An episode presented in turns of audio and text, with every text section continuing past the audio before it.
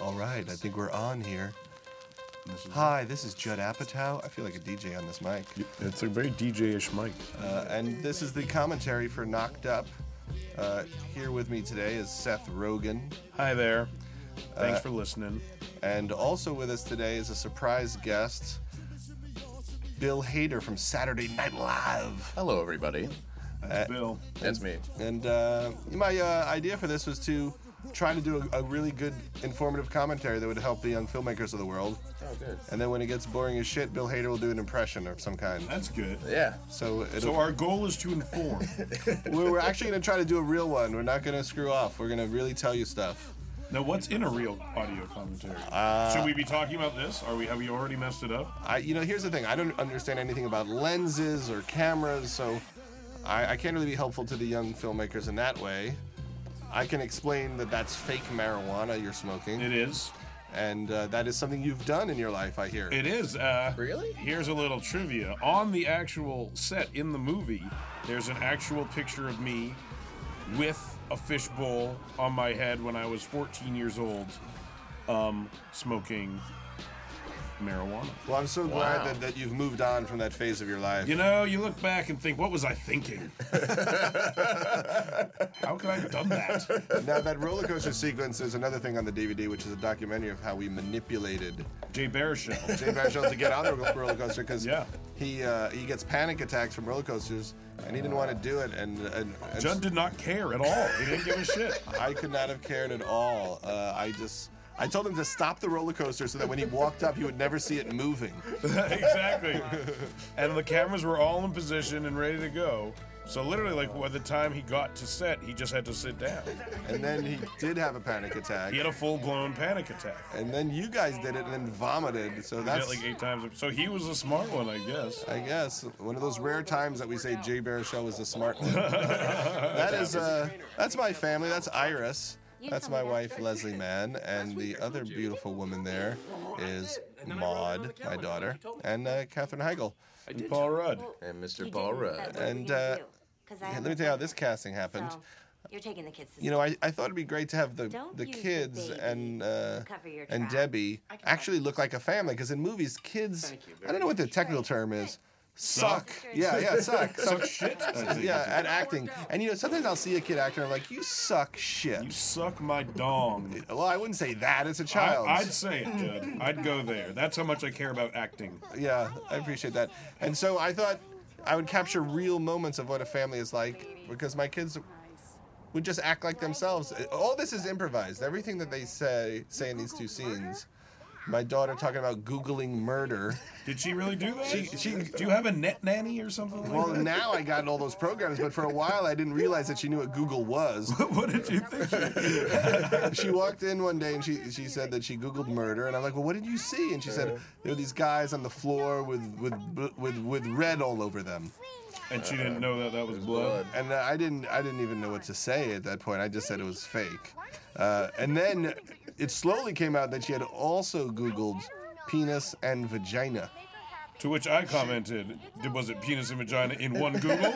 Because that would yield very different results than penis and vagina in two separate independent Googles. Right. Yeah, that's it. And so.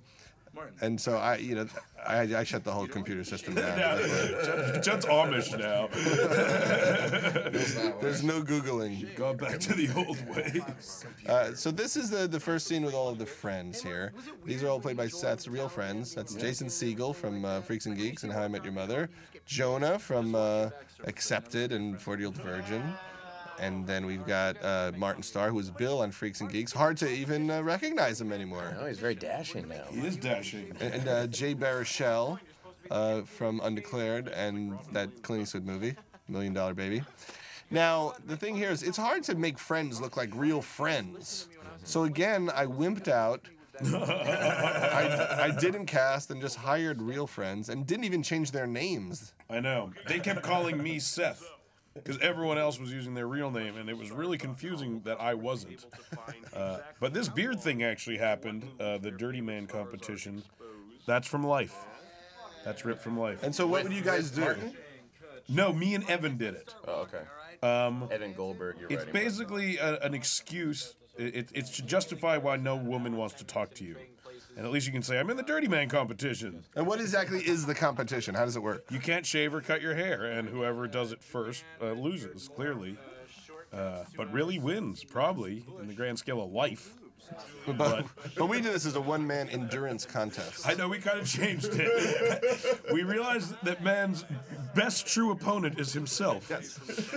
We really uh, we internalized the competition a lot more. Well, in rehearsals, I asked everyone like what were like jackass things that they did, and uh, one of it was all these fights. You guys said that you guys would fight, We beat the shit out of each other. I don't know why. and then the other one was uh, the competition. And we were going to actually put Jay Baruchel in a in uh Vanilla Ice's haircut. Oh yeah, that was going to be the competition. Is I that didn't hear about that one. Martin had to have his beard. Martin had to keep growing the beard, and Jay had to stay looking like Vanilla Ice. She's gonna be in hair and makeup for three. Now we hours. got Ryan Seacrest here. Now, what happened is we went to the E Studios just to observe how it worked, and he wasn't in the movie then. No, uh, but we were asking him, although I don't know if he knew it at that point. And plastic surgery, what he does when he tapes a show is he's constantly trying to leave. yeah, that's what we saw him there. And someone was like 40 seconds late, and he was having a little. I mean, he, he's got a tight schedule. That's what I Yeah, concluded. he has 11 jobs, and so we thought, well, that's funny. Ryan Seacrest pissed off that someone's late because he has to get to job 45. And so we showed up to shoot it, and he literally could not have been cooler. He was awesome. He was willing to say anything I yelled out. Really? anything I yelled out, he would say. Because at one point, one of the joke pitches was about Jessica Simpson. What should I talk to her about? The new Philip Roth novel? uh, and, and he would say it. Like, I could have said uh, any filthy thing on earth, and, and he would have puppeted it. But a very good actor, and gosh darn it, another skill that he has. Yeah. Exactly. There, there- there's a lot of people in America without one job. Ryan Seacrest has 4,300 jobs. And, uh, and I'm very proud of the fact that I have his Blackberry address. He'll change it soon. Because I'm using it a lot. Really? Why don't you send him a message right now and see if he replies by the time the commentary is over? I did that with the, we were doing an interview for Rolling Yeah. Stone, and, and he did reply in four minutes. Wow, that's pretty good. That was good. That was. It's like doing idle. Call you Yeah. back. Yeah, exactly. I, I, I said if you don't give idle tickets to my wife and children, I'm cutting you out of the movie. And Oh, I- wow. And then he said yes, Really? you have tickets. Now this is an interesting scene. This is Kristen Wiig Who Bill Yeah. works with. Yes. on yes. Saturday Night Live, and uh, we've just been cherry picking that show. We are just picking at the bones for We talent. Uh, and uh, Alan Tudyk, uh, the great Alan Tudyk, uh, who uh, people know from uh, Firefly, right? Yeah. Yeah. Isn't that In uh, 28 days. and If, 28 if there's days. an X Men poster in your wall right now, you know him from Firefly. and he uh, and and he came in and improvised this whole run about tighten it up. Yeah. And and I I was trying to decide who would play this part, and in my head I thought I have to hire him because I must use this dialogue. I know it became a thing. Like like we could either totally rip him off and maybe get sued by him, or just hire him. And uh, and and fortunately he's also hilarious and a great actor. Uh, and Kristen Wiig, there was no part. It was written as just the dude without the woman, and I, I just had this idea that if you had her there as the the woman who hates women, that she could riff on this. And so we improvised most of it and fed her lines. And she was uh, hilarious. This is the first huge laugh. First the movie real got. laughs of the movie. Me and the guys totally failed to obtain those first huge laughs of the movie. Now, Christian Wig does. now Katherine Heigl uh, came onto the movie. She auditioned Oh, congratulations. and was just the only woman who could keep up with Seth. And I also noticed the only woman who seemed to have any affection for you. I know the only woman that you could buy maybe would sleep with me maybe if her blood alcohol content was truly at a lethal limit. because all the other women, they literally treated you the way. That Allison they actually treats you in would the treat movie. me. Yeah. Like it wouldn't be too strong to say there were women who didn't understand why you were in the movie and were No. disgusted. They didn't. They thought. I think they thought I was the guy who was just there to read with them. Yes. Like I was like the casting assistant or something like that. And then when they were told that like this is the guy in the actual movie, I think they were appalled. Once he does that into them once, they're never soft ever again. Seth, I think your pager is like interfering with our audio. Is it? I know you got a lot of things coming in. I don't have. Oh. a lot of action I coming thought- in. okay, I'm but sorry. Katherine Heigl rocked it in the audition and was so funny and unhinged. She unhinged. She will unhinge on you. The word, uh, the the term motherfucker came up a lot from her, Really? which was shocking from a woman that looks like yeah, she really Never said, never says that on Grey's Anatomy. never. oh, And the DVD. her, her fiance died, and she did not say motherfucker on Grey's Anatomy. fucking ass. Do every movie with Jews, we're the ones getting killed. Munich flips it on its ear. We We're Captain kill. motherfuckers. Not only killing, but fucking like taking names. If any of us get laid tonight, it's because of Eric Bana. I agree with that. I agree. You know what is not helping us get laid is the shoe bomber Richard Reed over here. at our table. Now, this scene is the first scene we shot in the movie. The whole Oh, really? movie. Yeah. and uh, and we just uh, set up two cameras and let it roll. And slowly, uh, an improvisation started about someone mentions Munich because they were talking about how Jews can get girls now. Yeah.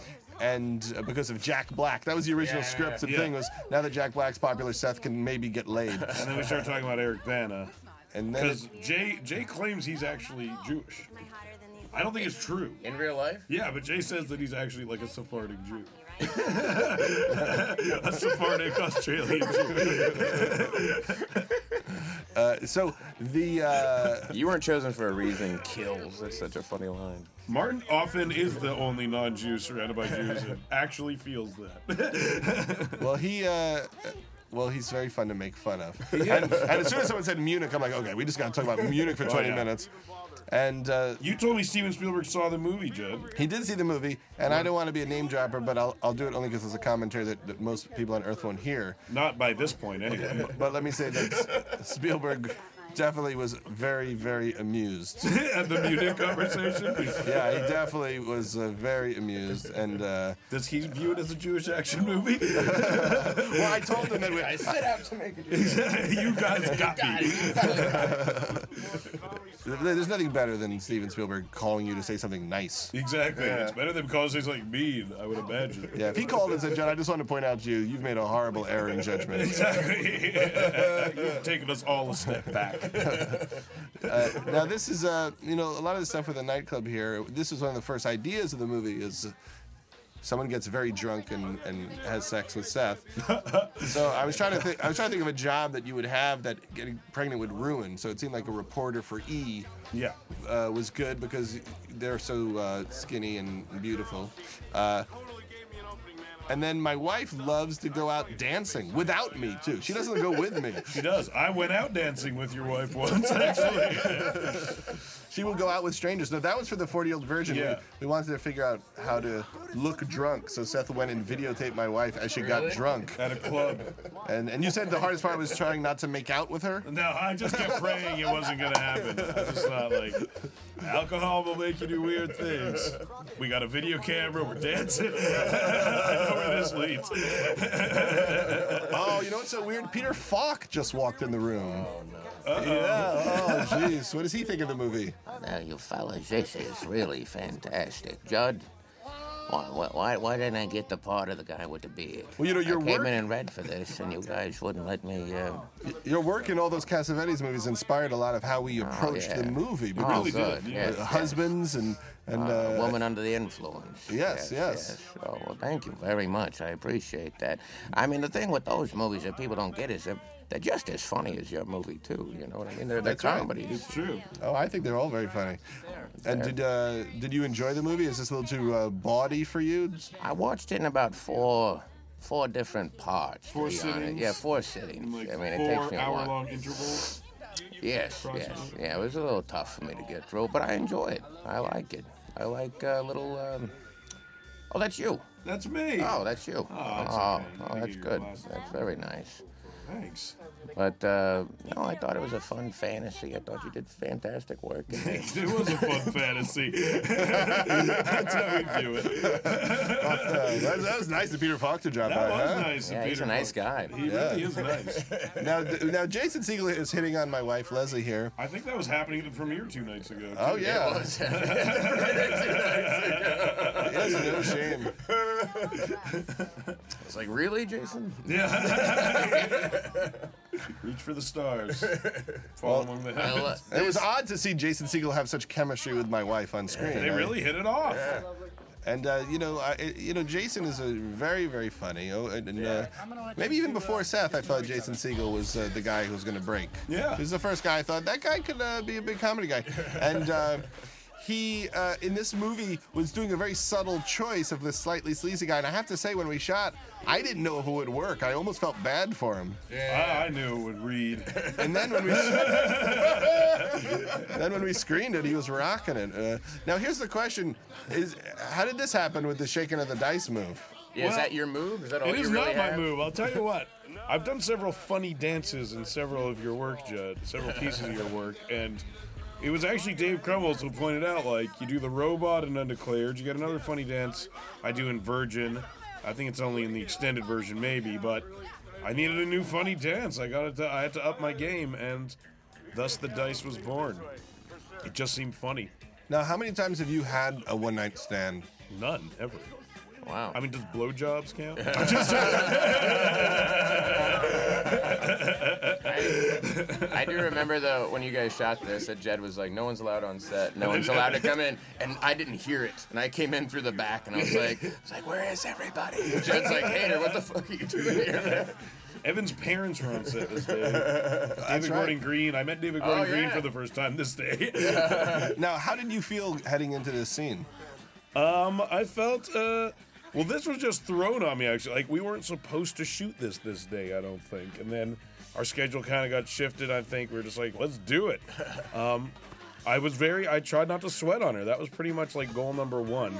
Let's not drip sweat on her. Now, do you get nervous about getting aroused, or how do you feel about that? I didn't know, you know, the penis is a mysterious beast. I didn't know if it would it was either going to shrivel up tiny and retreat or go the other way. Tiny would have been fine, right? That It, would've it- been well, it hilarious. ended up that's what ended up happening. A turtle shell. Oh my God! Al Pacino just walked in. Al, have you done a lot of you've done a lot of sex scenes in your day? Oh yeah, yeah. I've done tons of sex scenes. Yeah, yeah. No, but nothing like this uh, with the bra on. I don't really understand that at all. I mean, I don't know if that's a, a Jewish thing or It whatever. is a Jewish some thing. sort of thing. She's, she's a, the I mean, Jew- it's really decent of you to let Well, the you lady know, put the bra on. We're not married yet, so That looks like my house. does that look like your house? Yeah, baby, I like this movie. You want to live in there for a Oh, few man, I did so many butt shots before, and they know they always take it out. You know what I'm saying? Really? Panic at Needle Park, Godfather 2. I'm like, show 'em my ass. They won't do it. You were showing your ass in Godfather too. I wanted to, yeah, You just wanted to. yeah, yeah. Wow, you see my stretch marks pretty good there. You've done some comedy in your day, haven't you, Mr. Pacino? Yeah, yeah, yeah. Uh, Dick Tracy. Dick Tracy. Oh, well, I don't know about that. But That's that not was, really that, was- comedy. That wasn't really comic. That was more of a comic fantasy. But um, uh, Stanley and Iris, that movie's a riot. I thought that was De Niro. You're right, it is. God Frankie damn and it. Johnny is you though. Oh, that's what I was thinking of. Thank you. Michelle Pfeiffer's a beautiful woman. She is gorgeous. She in that? Oh, you're right. Yeah, yeah, yeah. You've made a lot of movies. It must be hard to Yeah, keep it's track so of all hard to of them. me to know where the hell I am half the time. You know what I mean?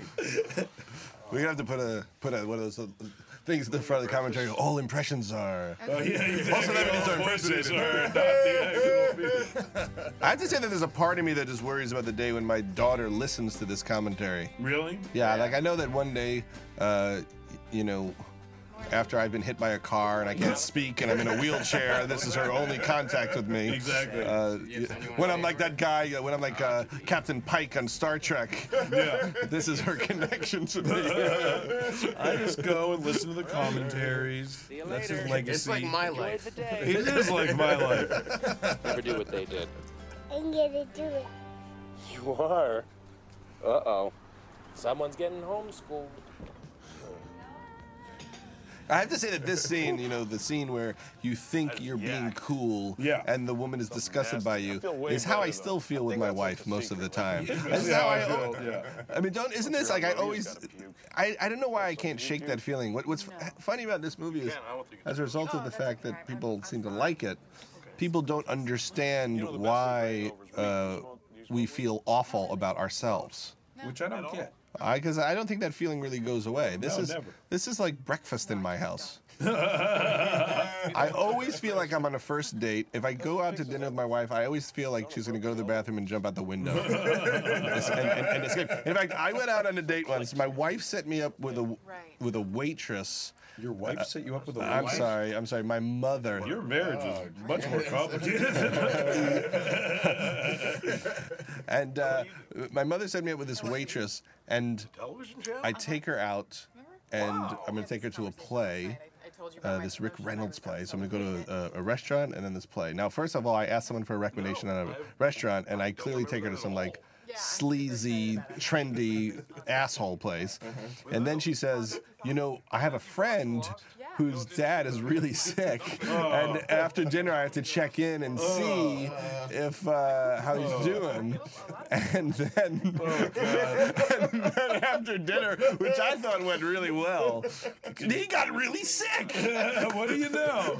he got really sick. That's and, terrible. And then I, so I kept calling her to check how he was doing. That you really cared. I, and then she strangely uh, kept not responding, but clearly she was busy with the with the illness. With the illness, the You know? real, the very real illness. So so fun, and, and I would leave these funny messages. It was during the uh, the uh, Clarence Thomas Supreme Court uh, hearings, and I'd have them cranked up, and I'm like, "Can you believe this Clarence Thomas Can thing?" you believe and it? I'm doing all these jokes. And then finally, like her friend answers the phone. It's like she doesn't want to talk to you.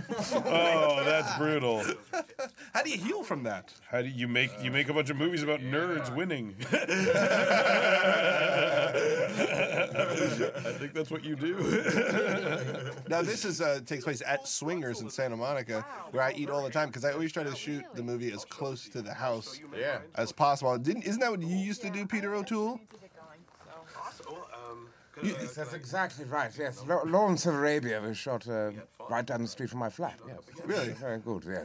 Was that? I most appreciated that you guys, um, you know, let the young lady uh, still look completely gorgeous and uh, Mm-hmm. Yes. show off what she's got. Yeah. yes. Well, she's a beautiful woman. Yes. You've worked with all the beautiful women. Yes, yes, exactly. And Maximum Shell as well. Yes. Gorgeous man. You guys used to drink a lot together. Totally, yes. One time we stole a train together. Fantastic man, yes. Stole the whole dream. Yes, yes, fantastic man. Oh, That sounds Oh, like a God. good time. Do you think that Seth has a, the possibility of a, a career as long as yours? I hope not. Very tough. It was a huge mistake. It's a mistake. Nothing. Now, this nothing is an that we extended need to talk scene. about. Wow, we're the, is this our first extended Oh. scene? Yes. What's it? How do you guys feel Antidotes watching this right now at too home? much. Do you feel as though you got your money's worth? I Do think you they're all think- playing do you Guitar think Hero. This is worth it. Just when you thought the movie could not get longer. Look at that. We- Oh, we got this. I like this scene. Oh, suddenly you're in it and you're like, I am. There's extended Seth. You didn't- that should be a separate entire Extended option. set. Well, I, I always like this idea of the recap of Yeah. she tells her sister she made a mistake and got drunk, Yeah. and you're pissed off that she thinks the website idea is bad. I think that's a good judge of character. And we shot a lot of stuff of Jonah slamming her because she doesn't like you, Yeah. and really using all the words. I like my jokes where I described her bra as something that Frank Geary designed. I thought that was that was maybe my favorite joke in the movie that didn't make it in. Now here's James Franco doing some comedy. This is just a taste of what you'll get. When you see Pineapple Express Summer 08. Oh eight eight eight. Starring Bill Hader, Seth Rogen, James right. Franco. Now we've always known that James Franco's really funny, but he uh, he's he's chosen a path that was not comedic until now. It's weird. I asked him about it. What does he say? Um, He says, "I can't talk right now. I'm reading Shakespeare." Exactly. He says, um, I'm in the middle of Nietzsche's uh, Beyond Good and Evil. I'll talk to you about it. Crumpled up in the corner of Ul- Ulysses. Exactly. Once But- I've cracked the meaning of humanity. But he's so f- he's so funny. I mean, and uh, that makes me now this editor, Bill, uh, how did it yes. feel jumping into this movie and doing this scene with us? Oh, it was a lot of fun. I actually was an assistant editor at that building. It was totally bizarre. Like Really? I worked I on the, didn't know I that. worked, yeah, I That's used really to, weird. I used to work in the surreal life, and I was like, oh my god.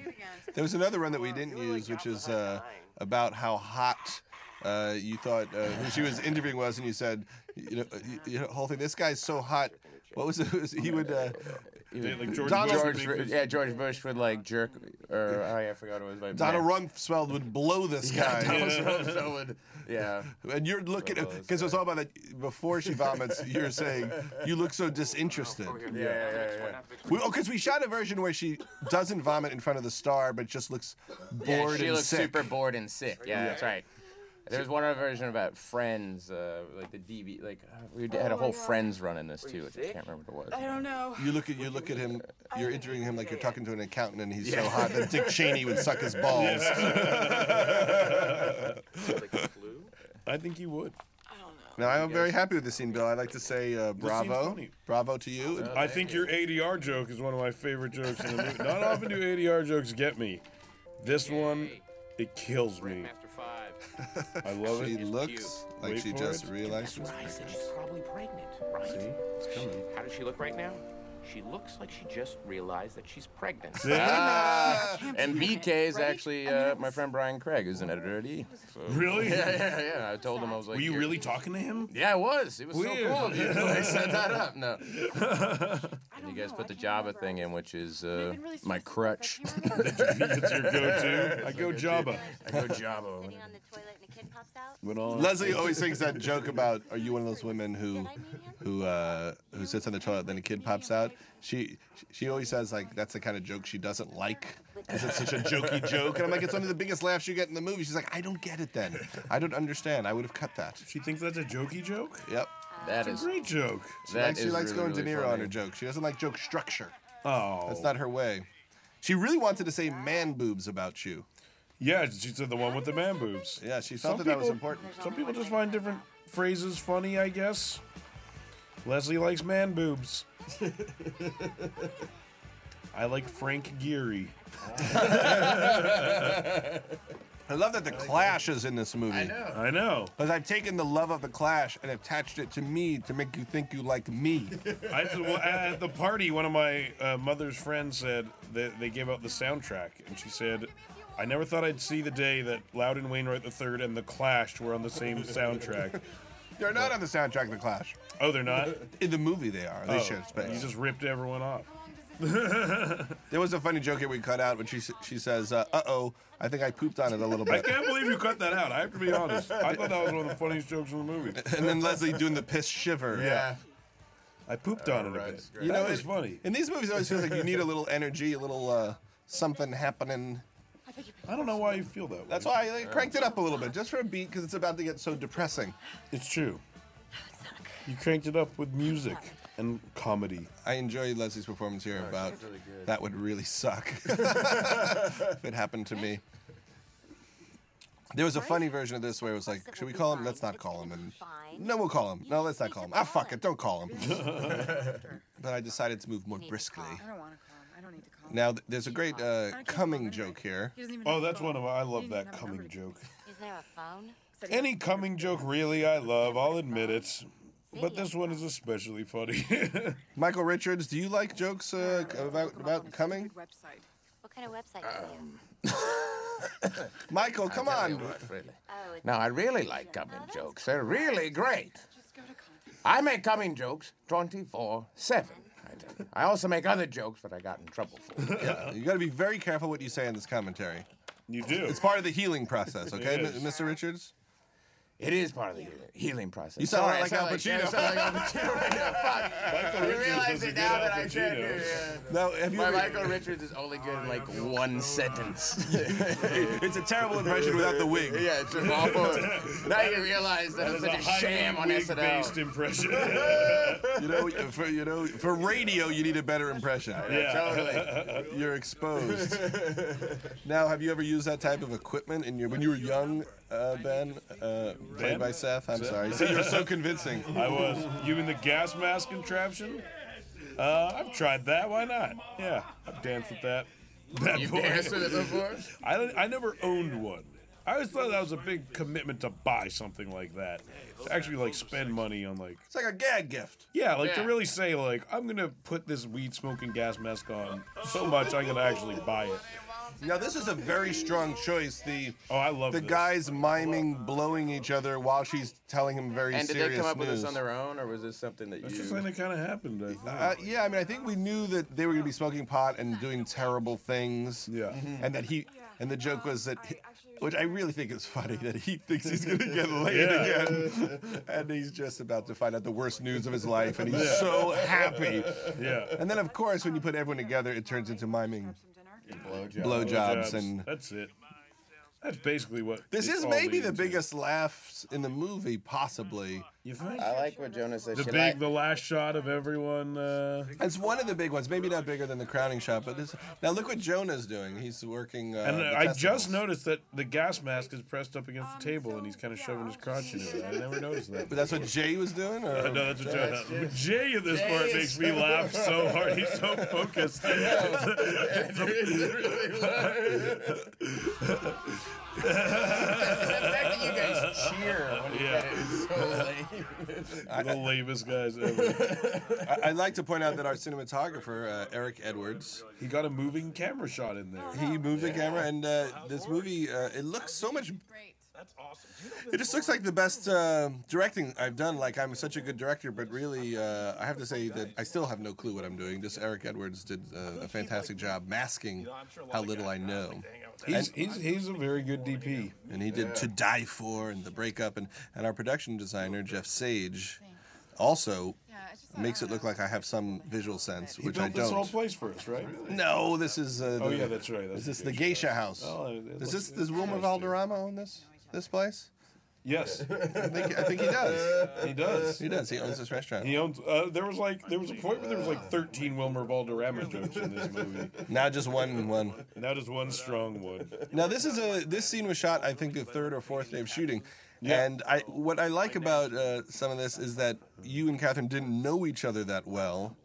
Uh, no, we didn't. and it and it it was good to shoot the scenes where you didn't know each other well early Yeah, because she was still somewhat shocked by things you said. she was very shocked by me. Uh, I, I became very amused by the look she gave me when I said something very stupid, and started just wanting to recreate that look over and over by by saying very stupid things. and I also uh, I, I shot both sides at the same time so that you guys could improvise. Yeah.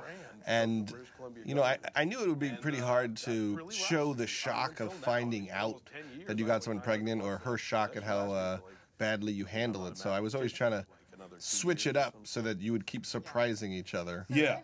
And fuck off was definitely my favorite response to I'm pregnant. I thought goes. Well, the thing about this scene is this was the audition scene, so we read it with about 60 women. And every time we would uh, come up with new jokes and improvise jokes. So by the time we got to this, we had like a hundred other ways Yeah. to go. we didn't even get into the sushi stuff. There was a whole run where I kept trying to like justify why maybe the pregnancy test read positive. And it was like, do you eat a lot of Oh, sushi? It was the, the tuna can throw off your body chemistry. Here's what That happened, was a big okay? one. I will give you a play-by-play of my memory. I almost had the condom on my. Yeah, I, I really enjoy the uh, hollowed out You said penis condom. I I think that is a that is a I'm good one. amazed. At, at this point in the premiere, Toby Maguire was sitting behind me, and he mumbled under and bre- uh, he mumbled under his breath, "What an it's asshole!" like some- He actually said that. It was great. And then I threw a pumpkin bomb at him. with your vagina. I feel like you can't even do a scene like this without two cameras and overlapping and yelling. A dick skin condom. He hollowed out a penis and put it on. What the fuck? Something I'm amazed people they stick with it. Yeah, They're still with us. You know what? Maybe yeah. I mean, this is the scene where reacted. We're trying to show how bad uh, you can be. And what, what was interesting about the editing process was in the early cuts, people felt that and I thought you Ben could was come with me to the not gynecologist. redeemable and there was no haven't way seen that him. you could get her No. back So you because I don't know made if you you're pregnant. so bad not in the first 100% cuts You're not that I had 100% to pull back on how awful you were bet and you're the not things that you said. And by cutting a few key things, they suddenly believed that she might like you. Which even in in of itself is shocking. That, This is how I always felt in the waiting room.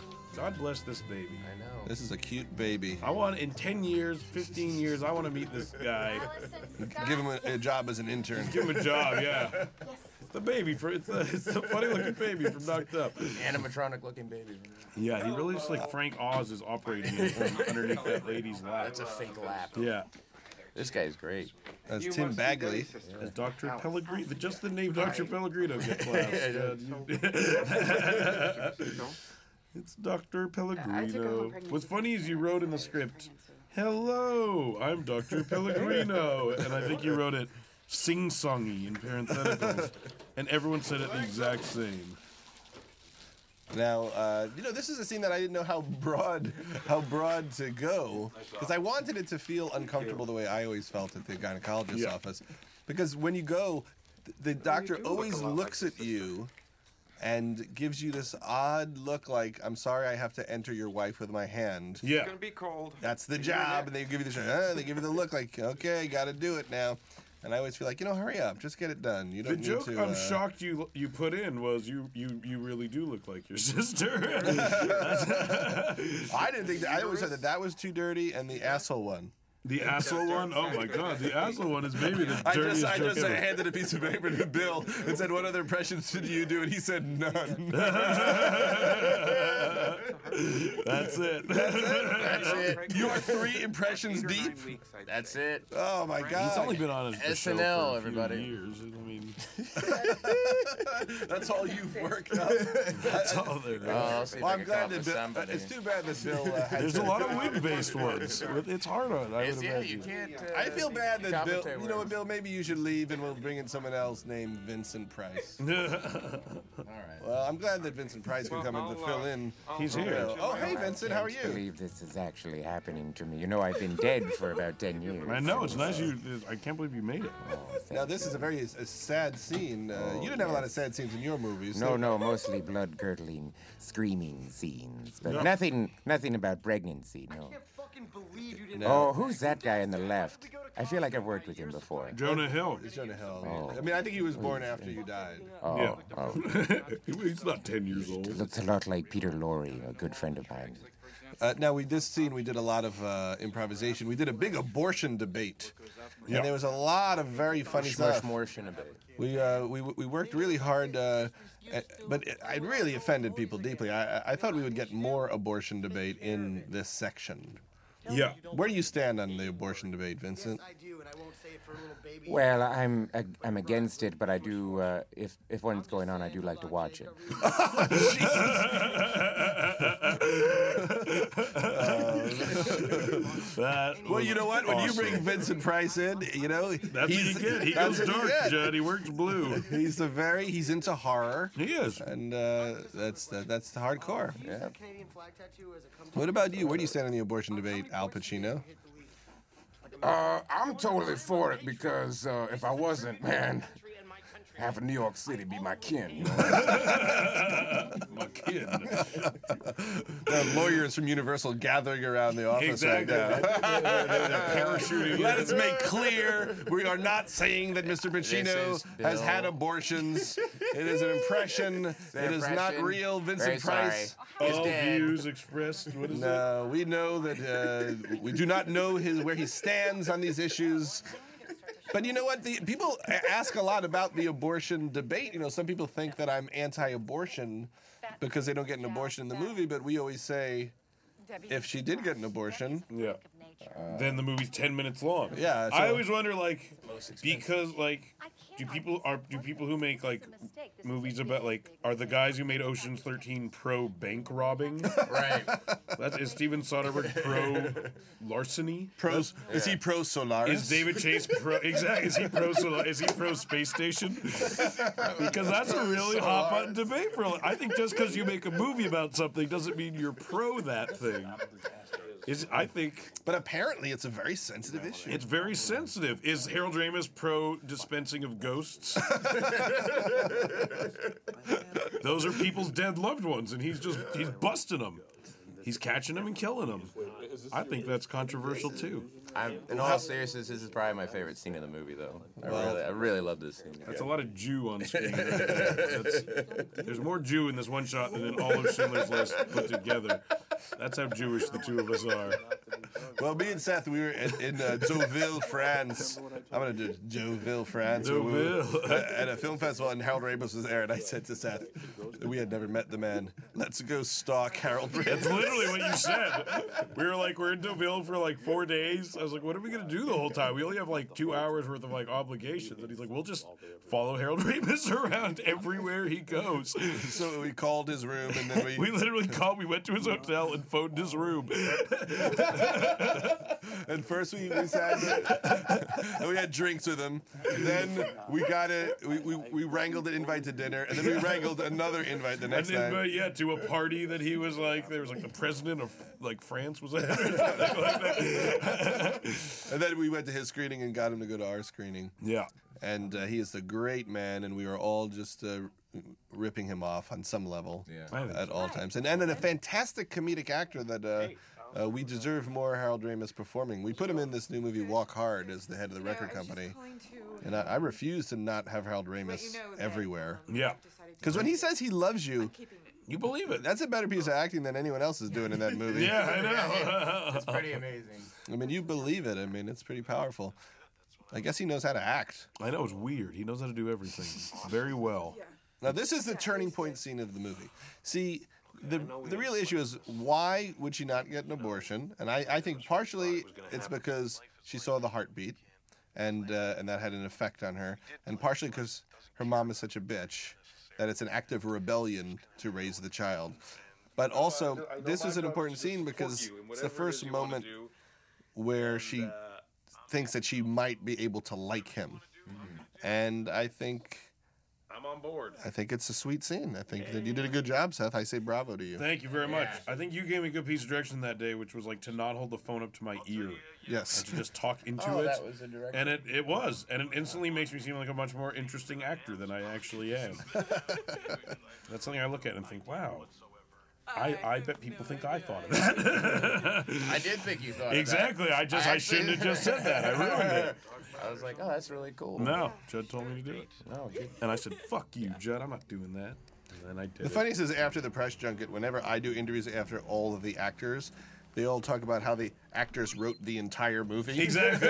I take credit for all of it. I literally take credit for every bit of it. I take credit for shit. I take credit for shit you wrote before you met me. I wrote the whole last season of the Larry Sanders show. Paul Rudd wrote this scene. Exactly. Paul Rudd wrote the scene. And You faxed all- it to me. He also wrote all the Foxy the Fox bits on the Bedstone show. Judd doesn't even have a computer. Yeah, it does it. You don't own Final Draft. Now, Se- now Siegel murdered uh, in, in that little appearance there. We didn't understand why. Protein shake. At the screening, we were like, wow, we did not think that would I get think that big a that's- laugh. but uh, he's actually almost laughing in that shot. Like that's him actually about to laugh, and I think Now we knew we wanted to have a nude scene playing, and we were trying to clear uh, scenes, and a lot of the studios refused to give us nude clips because they didn't like that we mentioned Mr. Skin. Uh, and then, the scourge of the studios. and then, uh, b- because I guess he, he- he he shows clips and maybe they're not cleared properly or something. But uh, but Denise Richards and Nev Campbell, God bless him. God bless them, they they cleared it, and uh, I think uh, it's a wonderful thing, and I, I'd like to thank them right now. It is. I don't understand it, and if I, I, I would have counseled them Come on, differently. if you looked like Denise Richards, you wouldn't be ashamed of having your body out there. It's gonna hurt a lot, I bet.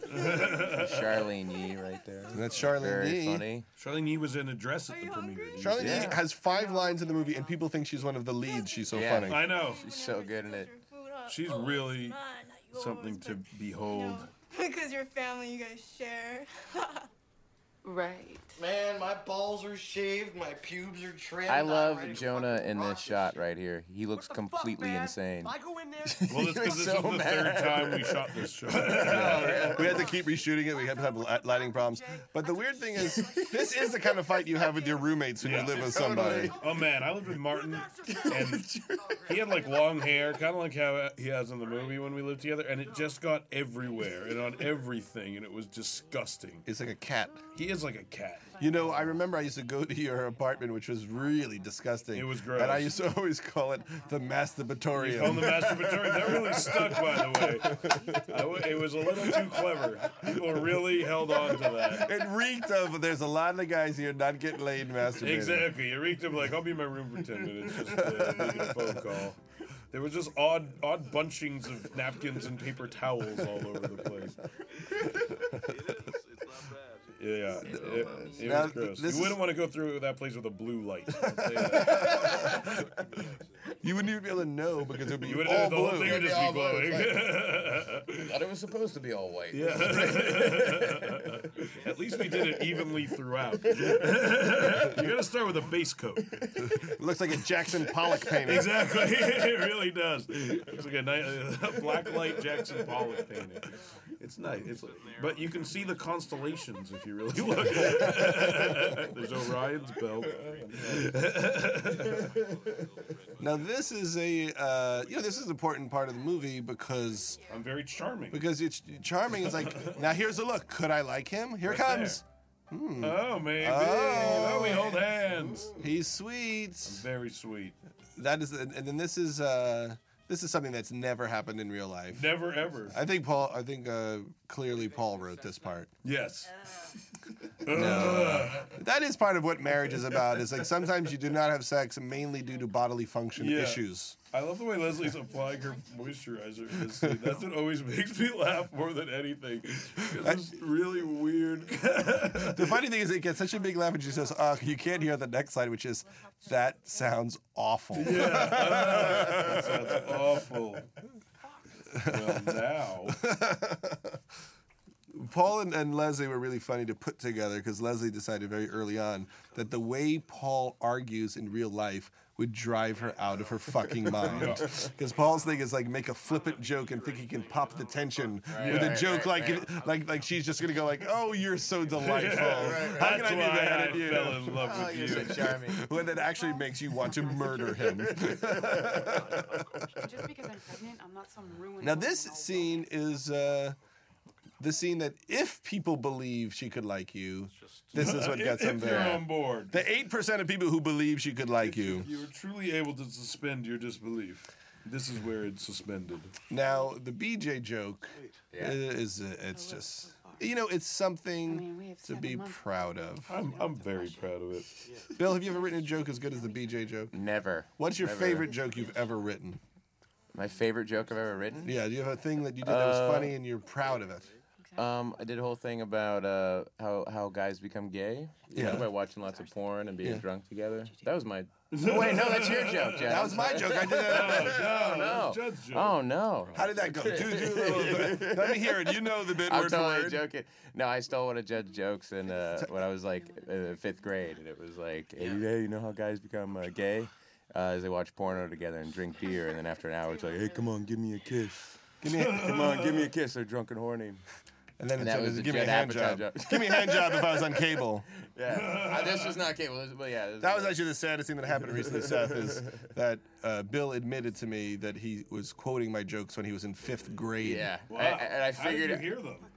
I, it was on MTV uh, Half Hour Comedy Hour. Oh, Judd used to do it, and I used to do it all the time. And then one day it hit me. I was like, "Wait, shit, that was Judd." and I called you up at home, and I was like, "I've been ripping you off since I was in fifth grade." How old are you? I'm 28. 28, so I'm 39. I'm 11 years older than you. That's disturbing. Let's move on. I like to think I'm part of the young kids group, but apparently I'm the old man of the sea. Yeah. now this uh, this scene here was the was uh, the fir- the second scene we shot with the kids. Now I had a basic theory, which is I would light the set, Yeah. and then uh, have the cameras ready to roll, and just drop the kids in, shoot all the sh- shots of the kids first, and whatever they did, then we would build the scene around it. So so it only took like two hours. But if you watch uh, Iris, she's only interested in the food. That was my trick. I didn't feed her. But really, yeah, you for like two starve her. days. It's like they get a like a polar bear to perform. That's how they get Shamu to do flips.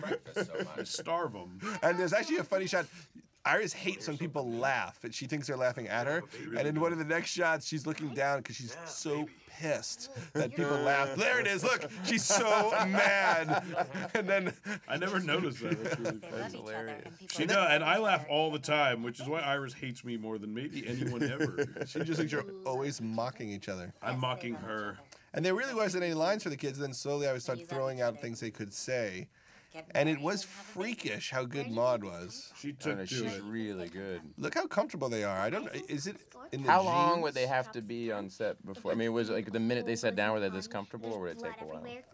Look, I don't know. It- Right away, they just. I just tried to make them think we weren't doing anything but talking to mom. Right, right. But this she made up, and it look. It feels crafted. It does feel crafted. It feels like I brought in like a Steve Korn to polish it or something. Uh, and then this scene, uh, we shot this side first, and uh, and you started uh, playing fetch with the kids. I think. I didn't know that was so like uncouth. I'll be honest. I mean, it seems to me that's a legitimate way of hanging out with a kid. They're saying fetch. They're kind of like dogs, right? I don't know. Am I- Is that wrong? She she seemed to enjoy it. I know, and everyone laughs like you're such an asshole. I know, but it's like that's a game to me. That's a fun, that's a legitimate game with a kid. There's a bunch of funny jokes here we didn't use. One was Katie says he's funny unless he says, "What do you want to marry, fucking Bob Hope?" Yeah, that was always good. and then she says "He- he's a sidekick. Yeah, I remember if that. This, if this was Splash, he'd be John Candy. Yeah, yeah. yeah. Other ones she called him Steve Zahn, dude. He's like, he's like a sidekick. and that you did that like three times. It's a real stunt. What if I you did that. You did that three times. Yeah. What if you That's separated your shoulder and then the whole movie went down? That would have that would would've been have been grossly hilarious. irresponsible of you. I, I imagine. I think you would get blamed. I should have had like a really weird body double do it. exactly. Now we just shot my kids playing, which I thought would give you a, a sense of how delightful kids are. And I actually like this scene because it's Paul talking about how kids just remind him how miserable he is. Which is a weird thing about having kids is they are so such a clean slate and they do come from a place of such happiness that if you're neurotic and messed up like I am, it really just holds up a mirror to how miserable you are. And that's the meltdown of having kids is you realize that if you don't get your shit together, they're going to start imitating how fucked up you are. And then you have a meltdown and then you get better. Enjoy that, Bill. Shit. You looking forward to oh, I'm fucked. I remember uh, Paul did a funny bubbles thing on here. Bubbles. Yeah, we yeah, got yeah, screaming yeah, bubbles. bubbles screaming. It was really it? Yeah, he was. pre- There's a version where he's pretending to play with the kids, Yeah, yeah, and then you yeah. cut, and he says, "I'm gonna go play with the kids so I can tell Debbie I did." and then she says, "Look at him sitting on his ass. I bet he haven't, hasn't stood up all day." Now, very hard to shoot ping pong. I- I should have used a CGI ball. This is actually Forrest Gump. Yeah, we didn't do that. It's a little more complicated to like time out the ball, getting to each side on the line. Especially when it's 130 degrees out. Yeah, we shot. It was 118 uh, to 20 all the days we were at this house. If you look at the light on the ping pong table, it moves because it's over the course of, of an hour or two. The light kept changing. I like that V-neck on you. Thanks. That's uh, I actually do. Uh, I, it's a chopper, if you will, a, a t-shirt chopper. I like to I like to think of it as. I I take the basic t-shirt design and adapt it to fit my stu- my, my needs a little more. Now I know we thought about Bill to be one of the friends, and then decided you were too old. yeah, Oh, really? Which Yeah. I, it's weird. Really? Cause I you're look really- about. Does Siegel look younger than me? I- Really? Uh, yeah, he does. Oh man. Sorry, dude. How do you feel about that? Dude, whatever, man. happy as the editor. Yeah, I'm happy as the editor. And then a little movie called Superbad came Yeah. out. Exactly. That's true. Siegel looks too young to play cop. Exactly. Now this is an extended scene that we cut into the movie. Remember this scene? oh yeah, there's the the three-way scene. Yes, this is uh, the scene where you uh, talk about having a threesome, and uh, who would it be with? And of course, it's Jay, I I would do one with. That's who I would have picked. because he has soft skin. Because I'm pretty sure his dick's smaller than mine. Have you, se- have you seen it, or you just it's an assumption? I haven't seen it. He's based on how he carries he's a himself. skinny guy. He just kind of he seems nervous. he seems like a shaky chihuah. Do you think having a, a larger penis gives you a different, like you strut I differently? give, it gives you a swagger. I think Martin's got a huge dick. That's why he's calm and cocky. He doesn't need to, he doesn't need to put himself out there. he knows th- what he's got. Now that was uh, Dr. Ken Jong, who comes back later as Dr. Cooney. Yeah. One of the funniest dudes on the planet. He is. He's so happy. so thankful. Yeah. I like this joke about I'm breathing like James Gandolfini over No, here. that doesn't get the. I think that's great. He, that's all I think when I watch The Sopranos is like, he just breathes so loud. Yeah, He, you like- think he's about to have a heart attack at Uh, yeah, any I think like second. yeah, I, I always think that's going to be the point of the scene. It's like, oh, he's he's going to die in this. wait, wait, here you go, here you go. Yep. Not your vagina, that's your asshole. Now, That happens about now that's a joke I didn't think would, Would get work. a laugh. No, I didn't think that Uh, no, no, I thought it would get a laugh, but I thought it would ruin the movie. No, it gets. It might. That may have cost a sweet Oscar. exactly. Yes, the Academy hates anus mistaken for vagina. Jerry. See, at that point, John, at that point, John Voight was going to vote for us. but I didn't Exactly. attend. You know what? Now that's a clip. anus. That's a clip from the movie Carrie. Is that what Right. that's from? Yeah, it's Yeah, it's a great opening movie. credits. Have you seen Carrie? Of course, I just didn't Awesome. realize that's what, what that was. But for no opening reason, ever. Catherine's in a prosthetic belly here. I know we could just put her under the water line. Yeah.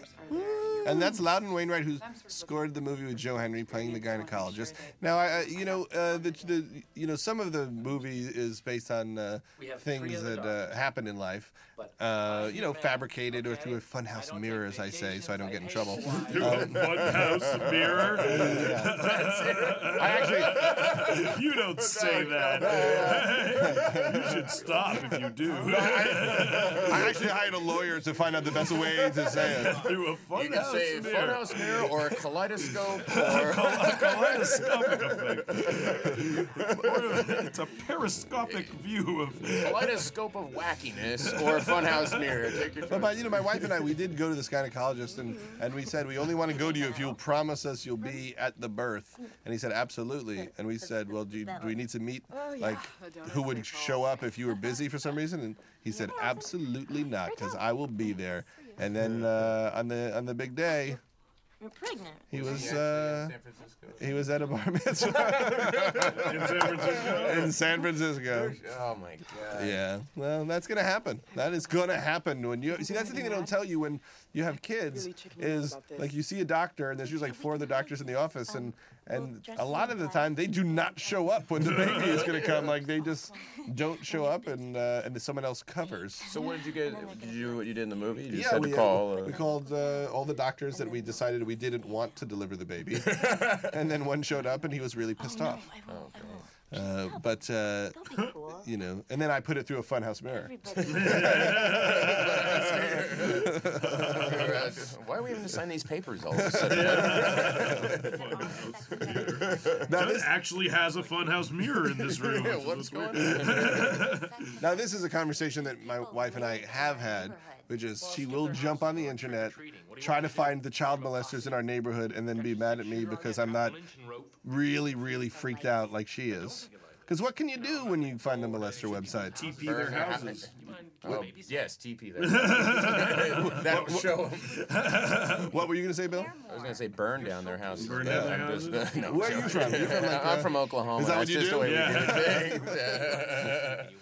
But like they live in a really nice neighborhood in Brentwood is what I always Yeah. think. Like, is there that many like rich child molesters? That's all I kept thinking in that. Like There's always a couple of rental units around the corner. Yeah, exactly. They're in a guest houses often. A caretaker. exactly. the lecherous. Now this is a now, now this, now this scene is like a you know this is like uh, a, you know kind of a brutal scene. It's the ugly fight uh, that that people have. And you know, some people uh, you know see the movie as uh, Debbie uh, you know being bitchy and controlling. Uh, but part of what I was trying to do here was to show that Paul is driving her insane. That he does not give a shit about any of her concerns, and he's just trying to slip out. Yeah. And uh, that is like a dynamic that makes a woman get that look on her face. and then she buys a crib for Seth.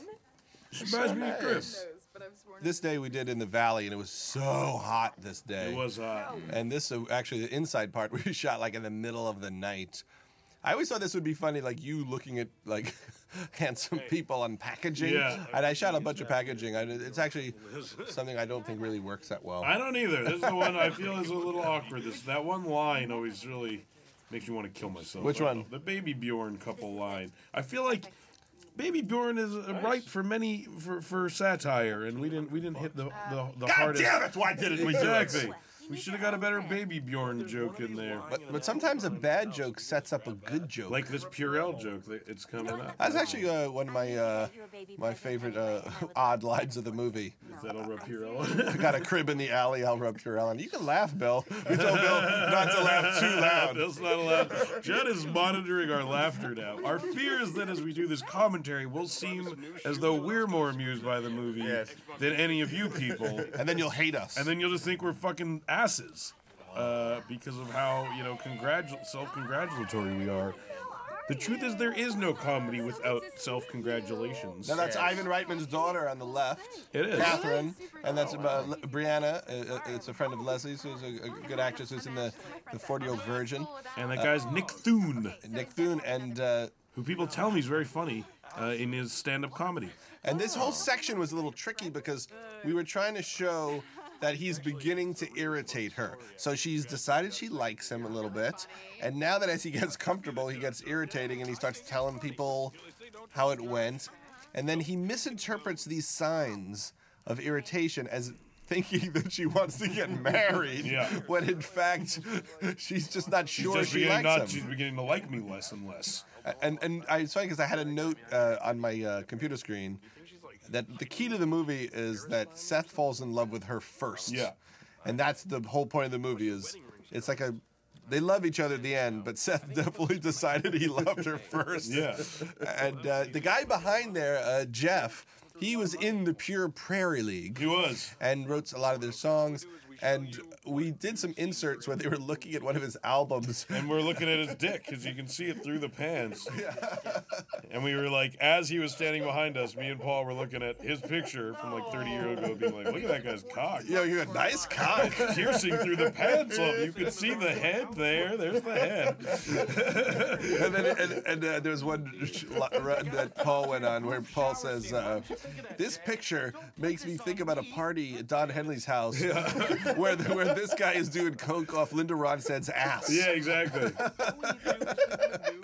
But you know what? It was just for us. It was just for us. You know, some of them are. Now this is the first uh, Spider-Man reference. We thought it'd be funny to mention Spider-Man. There's Topher Grace surrounded by breasts. You can't really see it Famous that well. people around tits. yeah, that was a section of the website. Famous people in scenes with Yeah. na- with with Yeah. tits. Yeah, because you want, you know, top, you know, there's just a lot of famous people around boobs in film. What, what were there? It Was Tom Hanks in Bachelor, Bachelor Party? Party, there was Schwarzenegger in Total Recall. I mean, it goes on and on. Anyone who's ever been in a strip club scene, for example. Uh, but um, I actually have a giant framed one of those in my garage. For some Topher? reason, uh, of that Topher Grace thing, like I think it might be that actual one, but it's like four feet across, and it's like, where the fuck am I gonna put a giant picture of Topher Grace's head surrounded by tits? Does that go in the library? Now, this wa- we thought was a funny idea that he has no money, so he just gives her an empty box as a promise to one day give her. Which I think is nice, but women find this No, my, my little horrifying. no, my little uh, sister Katie came to the friends and family screening, and she said this was the scene where she uh, fell in love Oh, with your character. Oh, nice. now, how much did you spend on your uh, wedding ring, your engagement ring? My engagement ring? Yeah. Uh, it was a lot of. Uh, well, the stone is uh, from my mom, so I actually the ring. So it was like Um, it's like three grand. Or So you just went, you just bought a band for. I bought Uh-huh. a uh, band that was like three grand. I spent five grand on the, on, on the ring. Now, my wife was mad at me for two reasons. One, I didn't know anything about diamonds, so I went to the diamond district on a Jewish holiday, and I had to buy it from like an Egyptian guy or an Iraqi guy. And so, and so as opposed to the Jew who hooks you up as another Jew, I got I got screwed, and I bought this really yellow diamond. It wasn't a shit. It wasn't a canary diamond. No, Is no, that no. what It they was a call it? shit diamond. It was just a shitty. It was Yeah. a urine diamond. And then I, th- th- that's, and, and that same weekend I was in New York. I went to an autograph collection and spent fifty five hundred dollars on a, on a bunch of autographs of like Oh, Sinatra Jesus. and Orson Welles and the, the Marx Brothers and the Beatles. And my wife was always mad that I spent more on autographs than on the wedding ring. That makes sense. No, I I, can see why you'd be mad at that. There used to be a funny shot where you fell back on the bed and then closed the box. Sadly, Yeah. now this is a f- this is a funny scene uh, because it, it's based on th- the fact that me and Leslie always watch Oprah, and uh, there's always these doctors on giving advice, and a lot of the new theories are about that it's good that couples irritate each other because they're bringing up real problems to the surface, and that's the point of a relationship. It's to irritate each other. And Leslie, uh, as a funny uh, riff on it, has misinterpreted that as your job in a marriage is to make your husband feel bad about himself so he'll change. Yeah, and then he'll thank you for it. It's like breaking a wild stallion. Now, do you feel that way in your relationship? Like on some level, she is training you and breaking you down. Me? Mm. Yeah. Uh, well, I've quit smoking. Yes. Um, I. Uh, that's it. That's the only thing she really wants from you. Yeah. And that's, you know, it's hard to argue that really. Like, it's like, it's easy to say I don't want to quit smoking, but then when you really get into it, it's hard to, like, really take a stance Yeah. for smoking. But you quitting smoking has had a ripple effect with all of our friends. I know. Now it's like I've s- kind of stopped. Like Yeah. Siegel, that's probably was like, Yeah. you know, You Seth saved stopped. And lives. I'm like, no, yeah. one, no one else has Yeah. actually quit. Uh, you- Still, you guys, it might have created a ripple effect, but it's still all you guys talking and having fun with your cigarettes and me alone inside. Chewing tobacco. Exactly, Yeah. dipping. I, now I inject heroin into my balls. Now, when, now when I was writing the movie, uh, Rudd uh, told me uh, that he w- w- always sneaks out of the room to play fantasy baseball and football. So that was the beginning of this idea. Uh, was that she thinks that he's cheating on her, but really he just wants to hang out with his friends more and get away from his uh, family duties.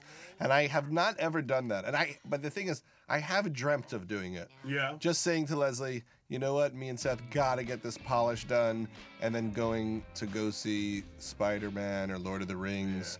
And I always think about it, but I do not have the balls to do it. God damn it! But, may, but would you say maybe instead of saying that we're writing and then actually going to do something else, maybe we said we're writing and just not quite have written as much as maybe Yes. we thought we would have, and maybe instead uh, listen to Adam Sandler records.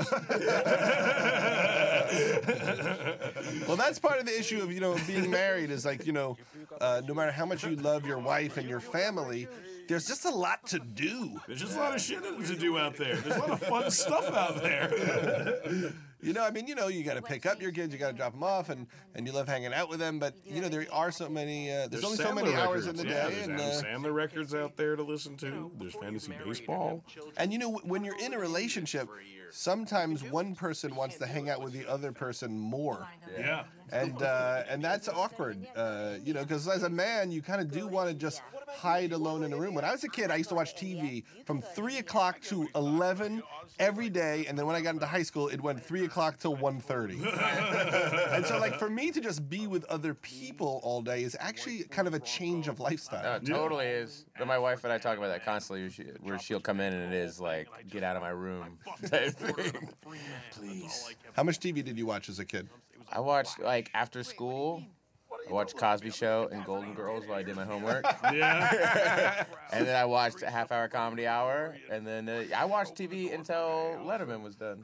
I like to watch Letterman. I do. And I had to go to bed. Why do you like Why do you like Golden Girls so much? That show's hilarious. It really is that funny. show is hilarious. There's this writer, uh, Jim Vallely, who was one of the writers at Golden Girls, and he's one of the most hilarious guys ever. He used to be in this comedy team, Schmuck and Vallely. And their big bit was they would do uh, King Kong doing the dishes. but he is hilarious, and uh, if you ever see his name on the show and it's funny, you know why. Now this this scene that was uh, a lot of this was improvised.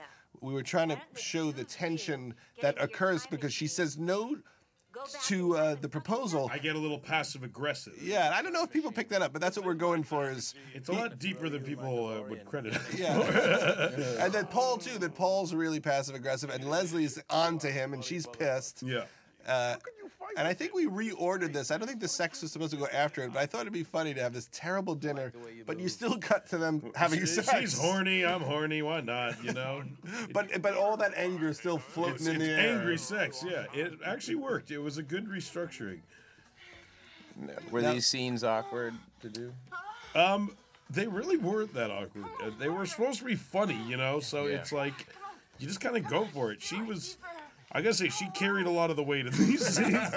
I was pretty much just gyrating. She was screaming and moaning, and I was concerned that I was going to get an erection. Really? Because I thought that would be so weird if, like, I go run to give you a set and have You like a big boner piercing, a through you, big boner, dude. like Yeah. from the man with two brains. Yeah. Got your hats on it. Yeah, that would have been weird. It would have. T- it would have let us know we were doing a good job. There was supposed to be like one or two more sexual positions, and, then- Yeah. and Catherine just turned to me and I said, think "I we think, got it, yeah. You're not even close.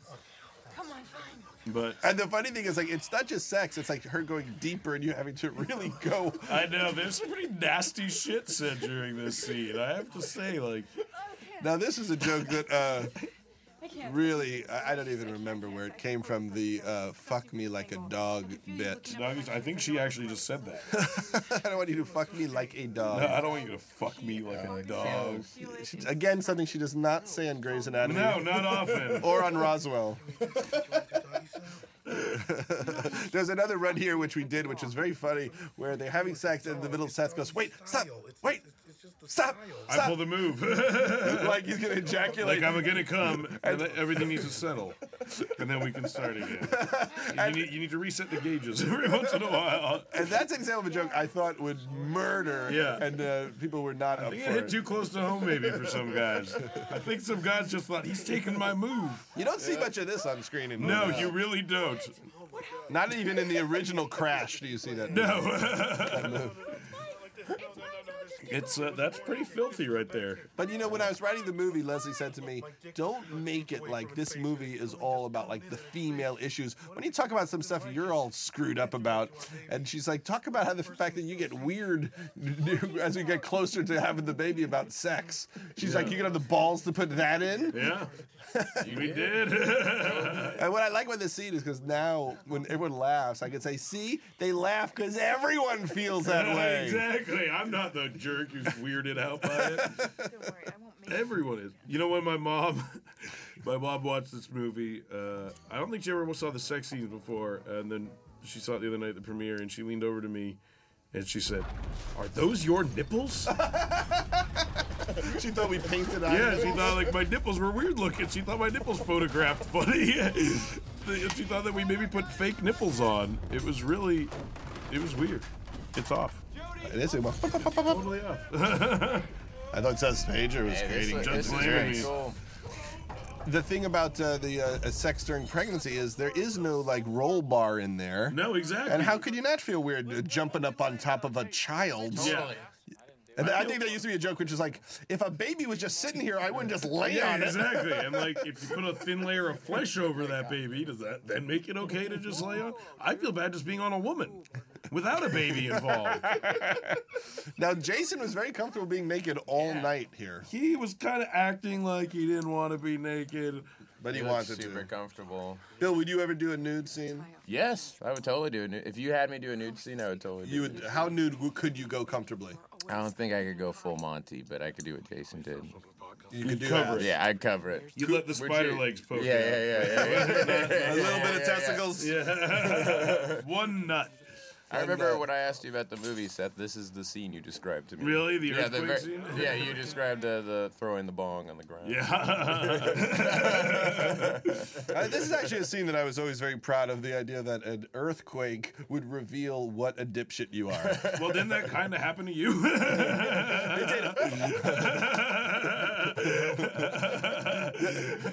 During the Northridge earthquake, literally every single thing I owned was in the center of the floor in a pile. And uh, Well, were it- you looking at it or was well, so- I def- I did have a girlfriend at the time. But w- when the earthquake hit, what happened was she starts screaming. It's 2:30. She's going "Ah, and she's screaming literally like it's nuclear war. Like her scream isn't like an earthquake, I'm nervous. It was like we are going to definitely die. We will all definitely die. And then the earthquake ended, and she wanted to get up, and she went into a, a wild-eyed panic. And I was just like, "Let's just go back to, to sleep, and we'll just deal with it in the morning." And every car alarm in town is going off. We go outside. Ralph's is on fire, and she gets this very nervous laugh, like she's kind of cracked from the earthquake fear. And, she, and every time she sees a crack in the sidewalk, she's like. Look at the crack in the sidewalk. and, I, and I knew that was kind of like the end of the relationship because she, she wanted cracked. she, wanted to go hang out at her parents' house, and I wanted to hang out with Alan Covert and eat a turkey. That's how I so, Turkey, sought man. comfort. we ate an entire 12 pound turkey, or Wow. 14 pound turkey, me and Alan Covert. you cooked it for six hours. you praised it. Oh. Come on. Now here is we're, we're transition. That's a Pink Floyd poster in the background there. All of the uh, album covers painted on women's backs. Yes. I'm amazed we got that. And then we got a Fraggle Rock poster and this weird And picture, there's a of, a picture of a rabbi. where's the Fraggle Rock poster? It's next to the rabbi. You Oh, can't cool. really see it. We thought it'd be funny if it looked like we got a lot of the furniture and shit like from one of our grandmothers. Yeah. I like that she has a picture of you on her desk. I know. That was, that was a scene where I gave it to her. We cut it. 'Cause Now, I- I now, was now not- here, this is a, a sequence I feel a little odd about because we take this vicious swipe at Steely Dan, but I want to be very clear about something. I love Steely Dan. You know, a lot of this movie, I take swipes at a lot of things and people that I that Seth Rogen loves, like Matthew Fox. Like Matthew Fox, I'm a huge Lost fan. I've literally seen every single episode, and I think Matthew Fox kicks ass. And we love Meg Ryan. I love Meg Ryan. She's a treat. She's America's sweetheart. Uh, But you know, I think that part of it, and I hope people understand, is that the things we're attacking are the things that make you look like an asshole for attacking. Like, who attacks Steely Dan? Who attacks or Matthew Al Fox? Jarreau? Yeah, or Al Jarreau. I, I love Matthew Al Fox, Jarreau. He's great. I used to make out to Al Jarreau in, in 12th grade. I know Matthew Fox. Is In gonna fact, kick I the want to shit out of sing it so bad. Don't Don't sing it, I can, Judd. I can Oh, scat. You can't even scat the tune. You're doing it. You just cost that, that 300 grand, Judd. That's 300 grand. I'm trying to make it like not in the melody.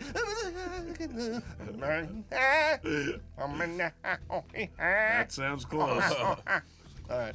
Jarreau's gonna call. Now this uh, night here. What the so- hell you got doing? So she's. This is a scene where she's looking for uh, for Pete. She thinks that he's having sex with a woman. Tobey Maguire really liked this scene. Yeah, let's. Uh, we should review every scene Toby Maguire liked. Like, he really laughed hard at this scene. He was nervous. That's actually fun to have a huge star sitting behind you at a premiere, and you could g- gauge. How It he's really was. He was tracking it. very vocal, which was great. He kind of kept being like, "Oh no!" Like he really could feel. Did the he ever tension. laugh like this? He did kind of. He's he was like a very vocal audience. Like he would really explain how he was feeling. Like oh no, He's like if like a there was- black guy. Exactly. If there's a lot of tension or something like that, he's like oh no, don't do, don't say that. Exactly. Did he go? Oh no, you did. Oh no, you did it! Don't take that shit, man. There was a lot of that. Uh, it was. he was very vocal. It's so exciting when like a star shows up at the premiere because like we're so kind of third rate and Yeah, exactly. like at the Forty Year Old Virgin, Brad Pitt showed up because he knows Catherine Keener. Yeah. that He makes did- you, that makes you happy That made me happy. when someone so much better than us Yeah, shows up. Tobey Maguire, he was there. Spider Man. Paul Feig, the creator of Freaks and Geeks and the Tie, and uh, I love that Paul Feig is here and he w- is an actor in Heavyweights. and ski s- patrol school. not hot Ski dog school. ski school.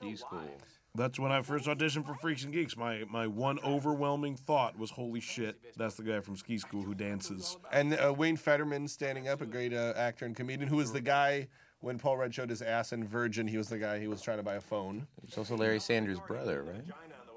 I love this uh, vagina joke. It's the joke so nice we say it twice. Bobby said it, and I thought we can get one more laugh out of that joke if I repeat it 30 seconds later. That's why I saw Paul at the uh, premiere, and I said, "He goes, you were funny." I go, "Your joke was so good." They said it twice. Yeah, exactly. That's exactly what it was.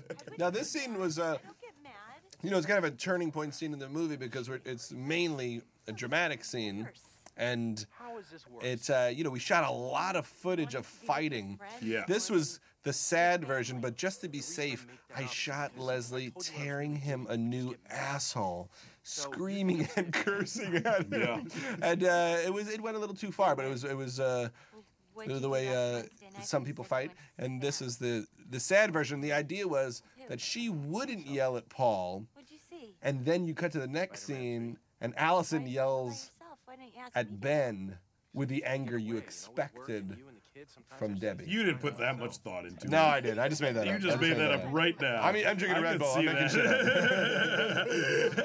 that just happened. That's what Joe Layden said. But what I love about this scene is Leslie is just really going there. Like this She is really goes there. This is hardcore. Uh, this is like acting, you know, not really what we usually do. Like Toby McGuire did not laugh at the Spider-Man jokes. No, because he uh, he was a little uncomfortable by them. Maybe did he have a calculator out? Was he figuring out his gross? Yeah, he was too busy working out his points. Yeah. He was thinking, as I've sat here, I made four hundred million more dollars. If this makes eight million in Brazil, ding ding ding dong. I guess I'm buying the Nestle Crunch tonight. house anymore. Okay? so this is the beginning of uh, both couples are about to break up, and I, I wanted to do like a run of the movie where you and Paul bonded. Yeah. Because I thought it was you guys were so good together in the Forty Year Old Virgin, but you only had one scene together. I, knew, really. I, I, I didn't even think about that till you said that the other day. Yeah, there is only one. Well, I, there's then there's a scene where I there's there's more than one real scene, I guess. When I, but there's only like two or three scenes maybe. It felt untapped, and there's nothing more annoying than when like the brother-in-laws hang out, or not brother-in-laws, but uh, and now this scene we just drove around like for half a day with you guys fighting. Yeah. There was a whole run where out of the blue she gets really mad Yeah. about the porn website and suddenly is just like screaming at you uh, about it had to do with the kids like googling well there was a run where Maud says I, I googled penis and vagina and and then here she says uh, maybe uh, girls wouldn't be googling vagina we wouldn't have to worry about that if you didn't do that fucking website Yeah. And uh, I say, without girls googling vagina, I'd be out of business. um, But a lot of this we caught right at the end.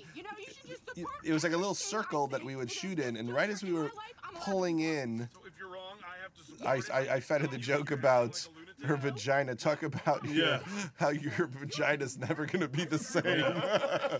and she went right with it. I mean, Oh, I was she just totally going, talk went about with your it. vagina, it'll never be the same. Yeah. And then she just goes on this mad riff about it. Catherine is so good at this She kind is. of riffing. Look the same after this. yeah. I'm so I'll, I'll I'll pay for vaginal reconstruction. Now that was a great riff. That was a, I got to tip my cap. That is a, that is a good one. And I said it. Evan Goldberg does not. Oh, The word is vaginal, but he says it vaginal, which I always think is hilarious. So I have to give it to Evan Goldberg's uh, uh, loose grip on the human language to to be saying vaginal reconstructive surgery, not Now, now vaginal. this, now this uh, type of event happened to me and Leslie once. really? yes. Which is, we were driving to the gynecologist. It was very late in the pregnancy. and Leslie was very hormonal, and I was being really irritating. what were you doing? Because you know, sometimes you have to be irritating because you feel like You are not deserve s- it. you're not standing up for Yeah, yourself. exactly. You know, and so like even though you know it will drive someone crazy, there's a part of you that's like, I can't be a bitch right now. You're stifle. You don't want to stifle yourself. And she just said, "Get." She got mad and flipped out and said, "Get out of the car." And then I had to walk, find a phone booth, call a cab, and then I took it. Then, then you're thinking to yourself, if I don't go to the gynecologist appointment, I know she's going to be even madder. So, it's like, if I go home and pull that move.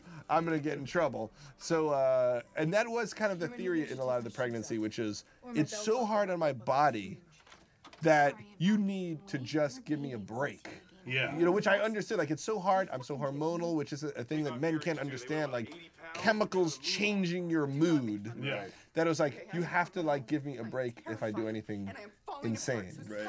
And, uh, And then I showed up at the gynecologist just with my tail between my legs, just trying to act like it's cool, no big deal. But then, like three years later, it's like you should put that in a movie when I kicked you out of the car. but all this stuff is potentially explosive w- because this is all so scary when uh, when you're going to the gynecologist and, and all that. expecting on the pyramid walls. I forgot about that. Who I gives scream a at her flying here. Fuck about the baby book. It just shows your lack of commitment. She was Ben, great in the that you're scene. not in this Yeah, with this me. is the other thing that she brings to the movie that Catherine Keener brought to 40 Year Old Virgin that we really don't possess, which is how to act. Yeah. And then we all rise to that level. It's true. I will never make someone rise to. No one will ever look at me and think I gotta be as good as that guy. They'll look at me and think he's he's almost keeping up. Which is all I need. Now, there was a debate about whether or not the baby would be a boy or a girl. It was really funny when you said it's a boy, but we changed it to a girl because the final song, Daughter, was the best end. But the version where you say girl here really disturbs people. It really does. With the boy, you, you got to laugh when we had the boy Toby version. McGuire was very vocal of his dislike for this moment in the movie. He said, "Oh no, he, he actually said, oh no, he didn't." I think. Did he say didn't or didn't? Uh, I think he said D I apostrophe N T. People really flip out when you give the bird. No, Oh, my, my, my, no, my wife did that. She turned to me. She goes, "Did he just say?" With the bird? oh my god! And then people Delson? actually like still are hoping I'm lying. Like some people came up to me after and were like, "I'm so I was so disappointed when it actually was a girl." well, we tried that, but we didn't have a way to cover it, and we tried to put a loop in. Yeah. to cover it. Now this scene, we shot just so much conversation about gripes in the relationship, but I, it always felt important to me to talk about Everybody Loves Raymond because as I was writing this, I thought to myself. Every issue I'm talking about has been done better on Everybody Loves Raymond at some point. And the only thing that's different is just this is just my particular comedy style versus uh, Phil Rosenthal and, and Ray Romanos and their staff. Because I love Everybody Loves Raymond. It really is kind of a remarkable feat of, of comedy writing and There was a performing. long period in your life where, in your spare time, whenever I saw you, you were writing episode ideas for Everybody Loves Ray, I was. unsolicited, and just sending them to Phil Rosenthal. After Underclan got canceled. After, that's so true. I forgot about that. It was, I just see it and be like, what are you doing? You're like, I got 13 new Everyone Loves Raymond ideas.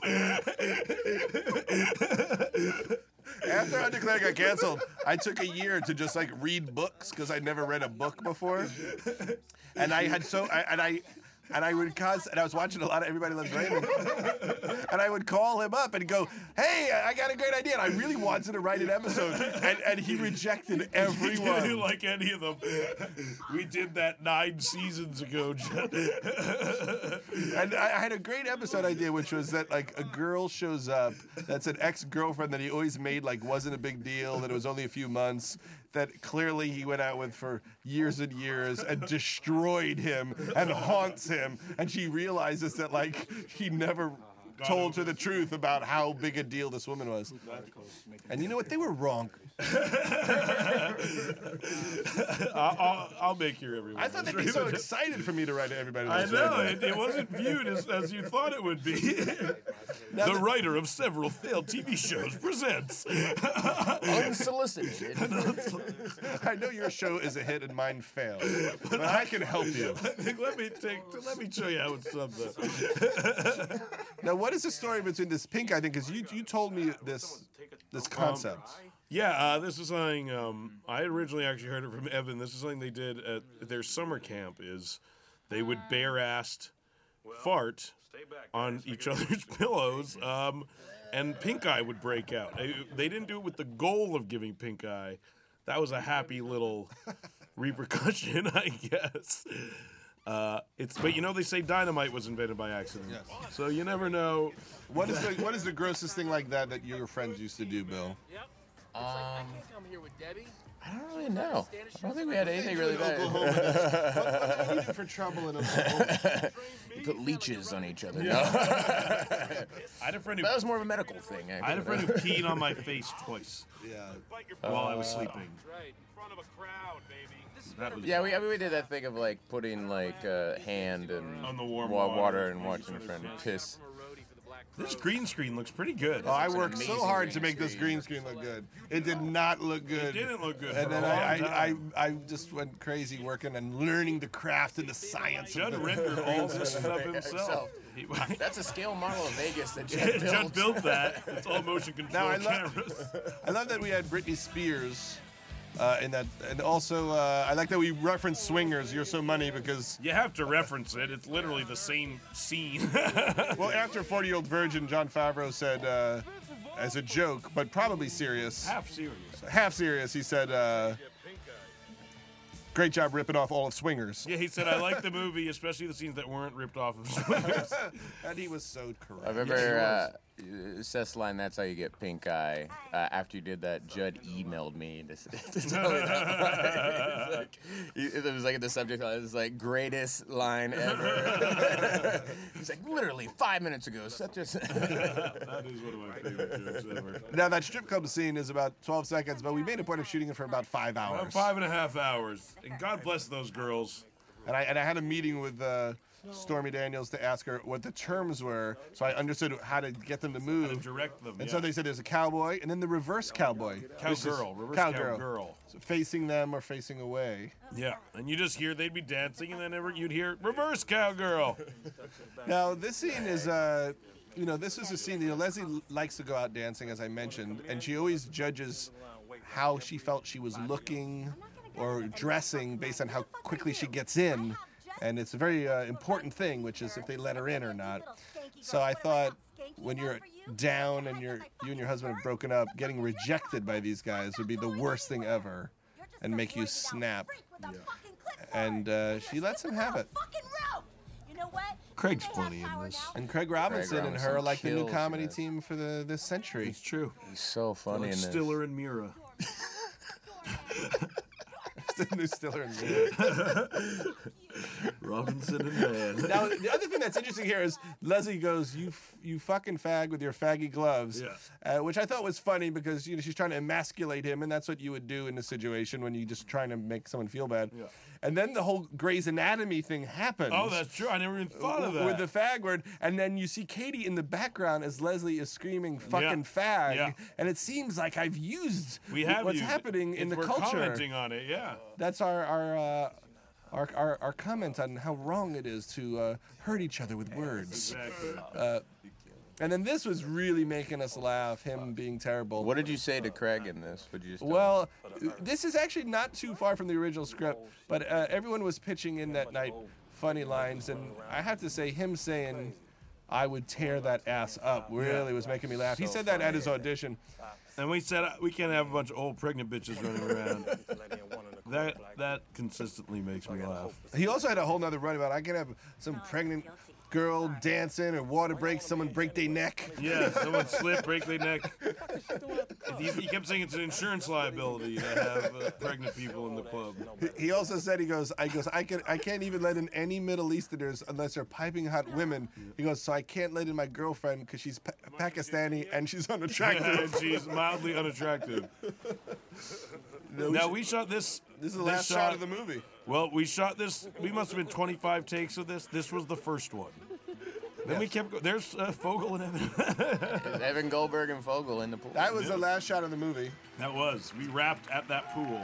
Now the Cirque du Soleil people could God not bless have them. been cooler. I No, mean, they they were were, nice. not uh, shocked at the idea of a mushroom scene. Let's just say that They seemed shocked that anyone had thought of not doing a mushroom scene at Cirque du Soleil. and then when we, when we had to get clearance from the Cirque du Soleil people, the woman who actually approved how the final cut of it because they had approval, I, I told me that she was my babysitter when I was eight. Actually, yes. What?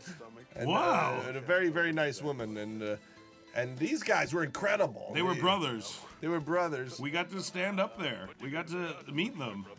And it that- was so weird. So there was an entire day with Cirque du Soleil just put the show on for us all day. Yeah. Right. And uh, So is that a real, or is that just like that half of an audience? No, like we kind got of thing, or almost it's like the the whole whole thing. audience. It wasn't like one of those things. where you- And we shot most of the show.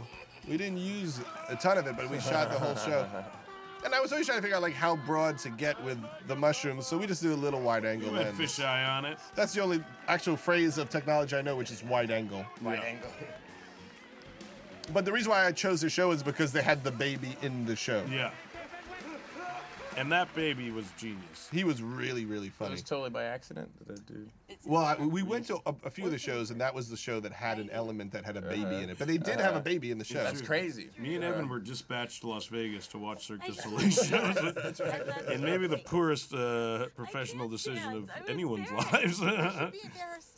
Now I like this scene because this really goes to the core of how women feel about themselves and their fears that they don't get better looking, but men do. Paul Rudd really has gotten better looking though. Like that's totally true. He's he's aging like a fine wine. That guy. And she says that she's, and you've got the lips. Yeah. You know, it's so specific what she's jealous of of her sister. Fucking men. But Leslie's going for it hardcore. I mean, this is the thing that I think deepens the movie and makes it much more interesting is, you know, there's kind of a high concept idea and then some of the emotions just go farther than you expect and then you get a cunt joke. Exactly. In two parts. And this is one of the great cunt jokes. This is a great cunt joke. And then in, at the, during the Larry Sanders show, there was an episode where Hank is mad at Larry's wife, and and he said he says that cunt. And he goes, I'm so, I'm, I'm so sorry. I I I'm on this cold medication, and that and that hypnotist the other day. I think he put a hex on me. Th- this kills the. Uh, Now this this Judd you just this you just made up when we got to the set. We just noticed you noticed there's a lot of chairs in the room, and you said So this funny. should be what the scene is. I, I- Uh, you know, when I was uh, in the early 90s, uh, about 15, 16 years ago, I did mushrooms about four times. And, And you've uh, been milking it ever since. and I saw Frank Sinatra on mushrooms. uh, with Don Rickles, and Don Rickles brought my friend on stage while he was tripping on mushrooms to do one of the bits with him. Jesus. And I almost shit myself laughing.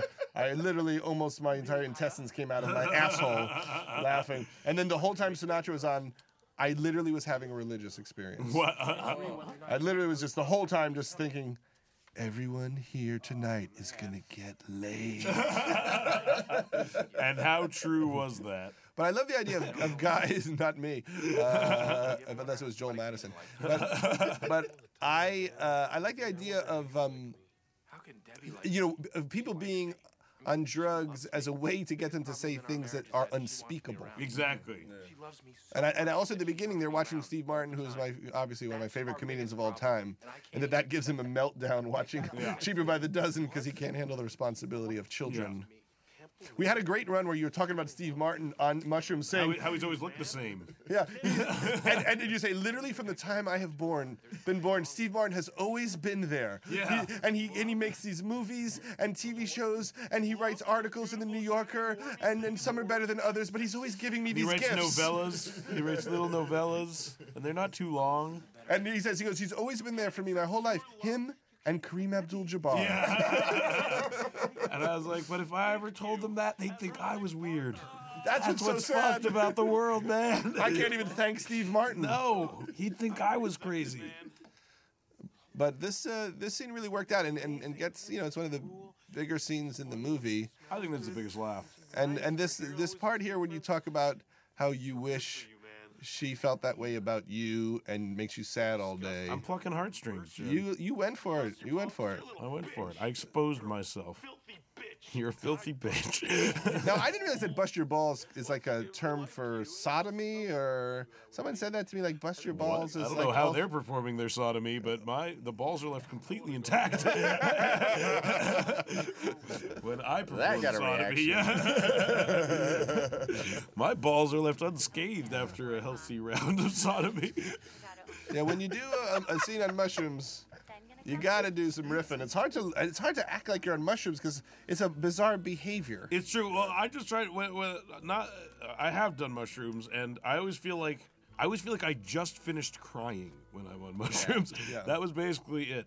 I, and, and and that I might throw up at any second. I actually don't. I think I'm too neurotic to ever do anything ever again. I mean, when I was 20 years old, I was all fresh faced, and Yeah. now I have demons that would come out and crush Yeah. me. It'd be like James Gandolfini on The Sopranos. Yeah.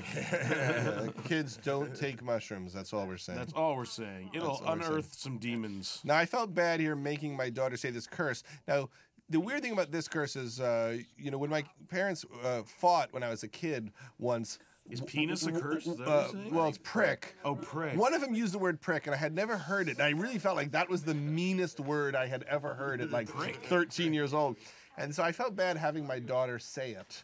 And then I tried to get her to forget it. And you know what? She only says it like every couple of weeks now. That's good.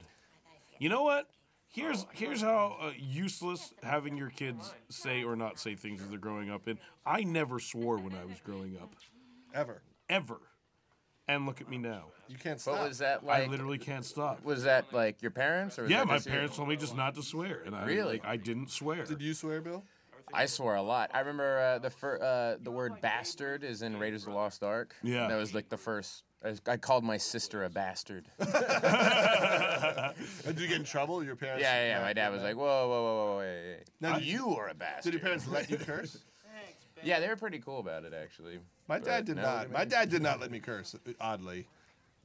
Yeah, and you see, and now we have we, we get paid to. Now we did a couple of the of the uh, kind of you know how I know you're gay jokes. We had more, but decided it would take took you out of the movie That a little was bit. fun. Yeah. But uh, it's a little allusion to ourselves. It, it's right on the verge of being self-referential completely and corny. soulless, yeah. We're so close to it. I don't know if we cross it or not. Did you guys on set? Because I remember when the driving to Vegas stuff, you guys did. A Yeah, we whole actually big shot run. a whole you know how I know you're gay thing. Because I remember me and Nick and some other people had to go. Uh, Yeah, Bill write wrote a jokes. bunch of We wrote funny jokes for it. One of the funniest ones was, you know, I know you're gay. Uh, you only eat outside at restaurants. Oh, what was you know how I know you're gay? You had an Oscar party. Yeah, that was a great one. That was Actually, a- there were so many that it watered it all down. I think. Exactly. But then you said, you know, I know you're gay. You're referencing your own movie. Yeah, exactly. Which is why we're we know we're gay. Now I like that. You know, the, the, one of the choices here that I, I I think is interesting is that you never see Leslie and Paul get back together. No, you it just happened. You just know it was so awful being apart that, and that's kind of what marriage is like. You have these eruptions, and then you just settle back in. Like I was reading a book. That Gary Shanley gave me, and it said that women's emotions are like waves, and you can't take any wave too seriously because it's about to crash on the beach, and just a new one is coming. and so you, you can't uh, focus too much attention on any of them. That is good to know. And so here, it's supposed to be like a surprise. Like you think he's just going to get her back. Were you surprised, Bill? Or did this just not work for you? Uh, no, that was totally su- it, it totally surprised me. And it to- but I did surprise me too that they had made up that Paul and uh, Leslie had made up that quick. And this is actually such an odd joke that gets a big laugh, which is. Where he just sits there. The happy birthday thing. Yeah, is that written or is that just like? Well, it's something that we just discovered on the set. I, I Yeah. wanted him to be bringing out a cake, but we did think, oh, it'd be funny to sing "Happy Birthday" right after he says you're a bad dad. Who came up with "You look like a cholo on Easter"? Was that He right? just said oh, that. that was one of the funniest. That is the definition fucking of a things Paul I Rudd heard. improvisation. You look like a cholo on Easter. The guy from Univision really loved that. joke. he did. He kept talking about it. Now we wanted to do, we wanted to do a sequence where she interviewed Jennifer Garner while she was pregnant, and she would curse out Jennifer Garner. Oh, yeah, that's right. Because Jennifer Garner was complaining how hard it is to be pregnant, and she's like married to Ben Affleck, and life is Yeah. perfect. So then she loses her shit on her, and they get in like a crazy fight, like two pregnant women motherfucking each other. Yeah. And Jennifer Garner uh, said no. And so uh, But Steve Carell said yes. yeah. So then we thought maybe we can just go to the awards and then everyone says the thing that is the worst thing you could say to a pregnant woman, which is so any day now because if Yeah. it's 3 more months to go or 2 months, it's like calling someone a fat cow. Yeah. There's Shauna Uh, Robinson. uh, right there. There's Shauna and Dax. And Dax Shepard. And I like this. It's a little awesome little move from Steve. I'm not being an asshole. He seems so sad. And the return of Bill Hader. Oh, there he goes. yeah, my parents. I told my parents I'm in this movie. I go, but really fast. Like, Really don't go fast. to the bathroom. Seriously. Now- you're really great in this scene. I'm gonna say it right now. Hey, man. This Very, may very be your best scene while Yeah, you eat you're a sandwich. pretty Uh, fantastic. I mean, that would. and and Ramus on the phone murdering. Yeah. Yeah. Getting big laughs. But, But I, I- wasn't even actually talking to him. I was talking to you. I I, do know. my best phone acting with Judd. it doesn't matter if it's like a scene where I'm like breaking up with my girlfriend or talking to my father. I do it best with Judd on the other end of the phone. Oh, at the premiere, That's really this good. Made my, uh, this made my wife uh, get really choked up. Oh. My wife thought it was really great. Especially when you say like I'm an idiot, Brill. just tell me what to do. See- That's, that feels so familiar to me and my friends when we were young and and and reached out to our parents for help that we couldn't That's handle. my it. actual realtor. That's Mary Brill, Yeah. director Steve Brill's mom, and Mary uh, and Brill was right before that. He's the boss. When Brill came on the screen, Toby Maguire said, "Fucking Brill." yeah, he's just a chatterbox. That's He over was. He there. really is very vocal. Fucking Brill. I thought he was like Mystery Science Theater 3000. Toby Maguire. Now this is a Bright Eyes song, which I love, and Yeah, uh, this is good. And he's in town on Friday. Does anyone want to go? In we, New York? Yeah. We were gonna go see Spamalot, Seth. But I think I'm gonna bail on you and be go on see the- Bright Eyes. It's okay. I got other shit to do. No, but I got you the tickets. Oh, really? I got you the Oh, tickets. sweet. Okay, cool. I'm in. But I think me and Hater are going to Bright Eyes. Have fun, guys. Woo! I already saw Spamalot. It was awesome, but. I Well- guess you folded thing like that. Uh, That's good. and then this. Uh, my actual painting. And there's a, a little shout out to Jim Carrey, the man, paying the Ah. due respect. I like your internal sunshine poster. Right Yeah, there. like his little That's eyes good. popping out right there. It's Ben's favorite movie. And this is sad. They're alone. Now the return of Kristen Wiig and Alan Tudyk. Alan Tudyk lives in my building in New York. He does. Yeah, we got in my uh, got in the elevator and I was like, oh my god, you're knocked up. We both have two scenes in Knocked Up. now again, Kristen Wiig rocking the house in the in a brief thing here, and, we, and we knew it'd be funny that she's so. I didn't know if we had enough story here that the whole movie she's nervous about getting fired, and they don't care at all. They actually think it's incredibly cool. Yeah. That's a nice suit too. It is a good looking suit. I like the tie a lot. And we shot all this stuff at E. Like in a day, right? Like it was so fast. Like we were like two days, and uh, Ah. and the E people were very very That's- that's the- game. that's the actual office of the president of E. Yes. And it has tons of e shit everywhere. like an e e-basketball basketball, net. thing. yeah. And the funny thing is, we take out their E shit and put in different E shirts. Our own E shit. We're gonna have to lose all this stuff. and and uh, and when we were shooting this, you know, they have to dress the whole floor to make it look like uh, like the E offices. Even though it's the real E offices, they have to clear images. And I looked on one little section, and there were all these pictures of terrorists, and but really heinous pictures of terrorists, and it, wa- it felt almost anti-Semitic and. People blown up, and I went crazy on everyone. I'm just like, is someone playing a fucking joke? I remember that. You can't put up pictures of, of it was almost like And it was pro me. It was terrorists. it was me playing a joke. No, it was.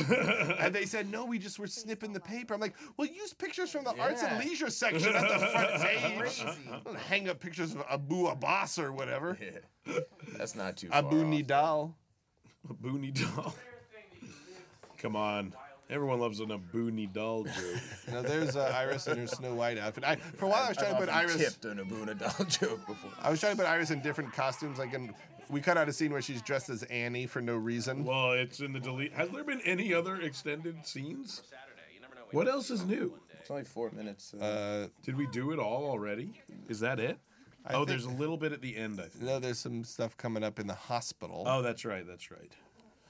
And I think when she calls me in a minute. Yeah, there's another scene coming up. Now, so this is a scene where she slowly, slowly realizes she's in labor, We really got a lot of mileage out of that Wild Things clip.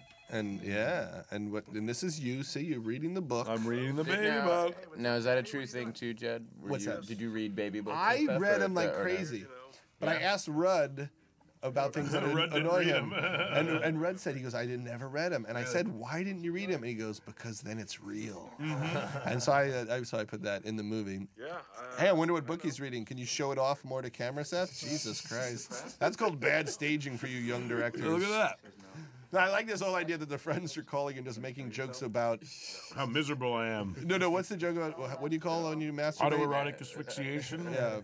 I always think about Norm Macdonald doing that in that uh, Charles Carrault bit Oh, on Saturday Night that is Live. the funniest Oh, things ever. Which, what, what is the line? He goes, "I'm all about to retire now, where I will, where I will uh, spend time on my hobbies. I heard of a new thing called autoerotic asphyxiation."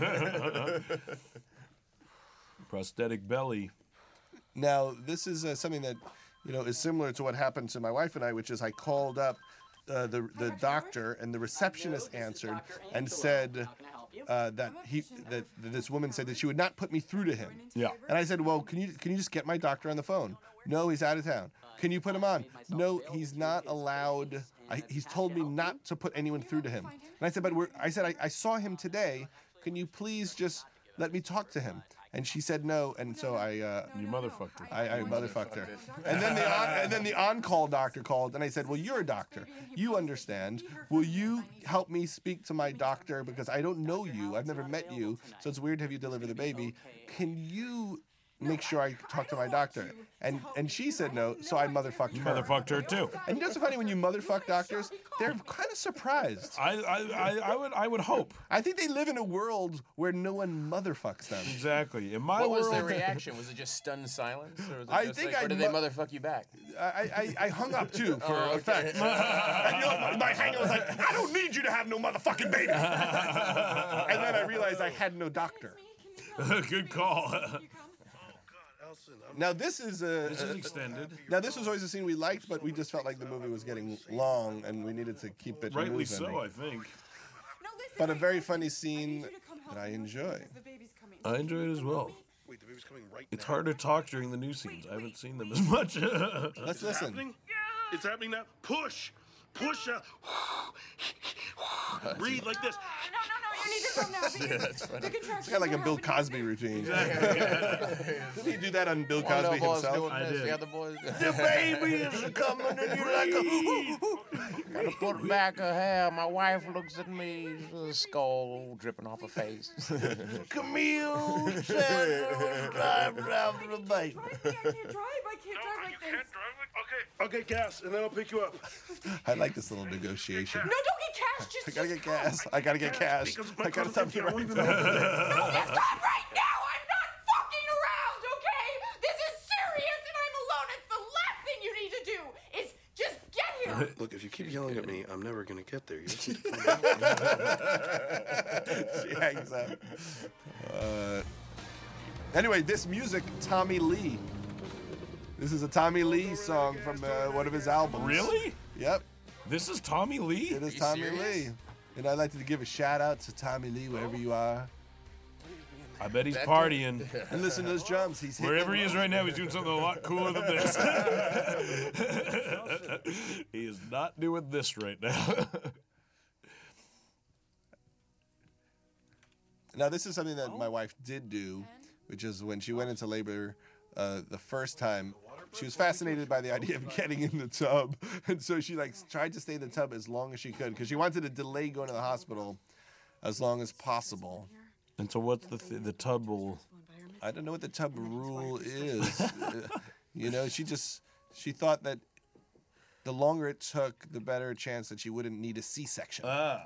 See, the problem when you have a baby is you have all these ideas of how it's going to go, and you really in your head will it to happen, and then the opposite always happens. Yeah. If you want it to be fun and easy, it kind of has to go weird. And she wanted to be mellow in the tub, so she she sat in the tub. No. Mm. Those are well placed bubbles. Yes, those bubbles lasted a long time. They That's did. Made of uh, asbestos. They are made of asbestos. That's what killed the Tin Man. Oh, that's what they say. Oh, so this is kind of a variation of the curse out scene. This is a scene uh, that I put back in the movie.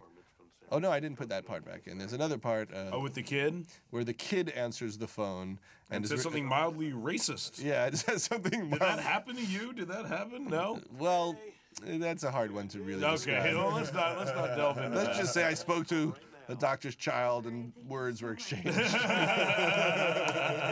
motherfucked him. no, no, no, no, no. but I, but I, I call the kid, and the kid uh, has his cell phone. So I, I, I call and ask to speak to the housekeeper or whoever else is home. And then he yells to the housekeeper, but then I hear him say to his friend, I can't talk now. Some woman's having a baby. Now this goes far in the curse out, and some people were asking us to not make this curse out so mean. Really? Uh, that it was just maybe went too far with a wanting him to die. I really, I hit that. That's my point here, is that I want him to die. But this uh, this gets a huge reaction. I've seen both times I've seen it in the theater. People cheer at this. People like it. Toby loved this. Toby Maguire. Well, you know, I I, I hope that one uh, result of this movie is that one doctor somewhere is nicer to a patient as a result of seeing that doctors sometimes, because of the pressure they're under and the responsibility, forget the connection with the patients. the bedside manner, if you will. It's hard to have the bedside manner when you are God and lives are in your hands and you change the world. You can cut open a body and reconnect the life to it. But I do think that the movie does point out a lot of bad behavior of doctors, and you could show it to a medical school as as an example of Yeah. what not to do. You could also show it to an acting class of an example of what not to do in my situation. There's a lot of what not to do's in this movie. Now we had a funny joke later, you know, like here she's so happy that you admit Um, you read the baby book, and then later with Dr. Cooney, you admit that you only read 12 pages and you forgot half of it. Yeah. And then there was a big debate about whether or not that ruins your newfound likability at the end of the movie. I thought it did, and I, I took it out. I took it out. You did take it out. I showed Adam Sandler, and he said, "Oh no, you have to keep it in." But in Yeah. the end, I, I wussed out. And I- My- I took it out. That was my girlfriend was a big proponent of not That's having right. that. She really And and she did. She. It's rare that I will get a repeated note from she, Lauren. I think she kept emailing you. Yeah, and I, and I, like that was like Lauren seriously thinks you have to take it out. I think she just kept emailing you. I thought it could affect your relationship, so I It's took it true. out. Now you see why I quit smoking. It's just- she's very convincing. the And- Jewish rite of passage joke always Yes. gets me. I enjoy that. She really does capture the pain of pregnancy, and in fact, when we shot the delivery scenes coming up, Leslie came in to make sure the pain and the screaming was correct. She was our pain advisor, and then she pulled her back Yeah, out. Catherine like threw her back Oh out. my like- God, I didn't know that. Yeah. And uh, we have Adam Scott as the nurse, the male nurse. For some reason, every time he turns around, I, I, I, in my head, I've pretended he does it on purpose. He turns around as though it's a celebrity cameo. That- he does. He You think turns it's around supposed to be as like- though he's Ben Stiller or something. Like his face is kind of obscured, and the way he turns around, it's as though he wants. He's almost waiting. See, it's like, hey, there he is. There's something very revealing about that. And it's, funny, and it's funny the goofy nurse who can't find your vein, who makes too many jokes. Hmm. He's really handsome. When usually it's a nurse. I think. I think he's really handsome. Usually it's a nurse from Is that Jam- bad to from say? Jamaica who's just rude to you. Exactly. And is so desensitized to what you're about to People go s- through. suffering. didn't want me to find him. He's got a shag. I, I think he's Now, handsome. now coming up is Dr. Uh, Ken Jong, who plays Dr. Cooney, who uh, this is his first acting job, and he really captures the attitude of a doctor that is tired, doesn't want to be there, and doesn't want to hear any of your opinions about what he should do. Yeah. I'm your doctor. He's a real doctor. That's why he got He's a that. Doctor. Now you've had some children, haven't you, Al Pacino? Lucky for you, I don't have any Jewish friends. Uh, yeah, yeah, I've had a, a couple of kids um, that I know of. And uh, and were you there when the babies were born? I delivered them. You did. Yeah, yeah, yeah, delivered yeah. them Yeah, yeah, himself. At home. You I did, did uh, a it home, myself. home delivery. Uh, Um, I wish. No, no, no. It was on the road both times. Oh, uh, in like in, in, in the car. Yeah, yeah, yeah. We were on a car and um, you pulled over. Going to Long Island one time. The other time I was in South of France. Really? And uh, just pulled over and kid popped out. Great vacation.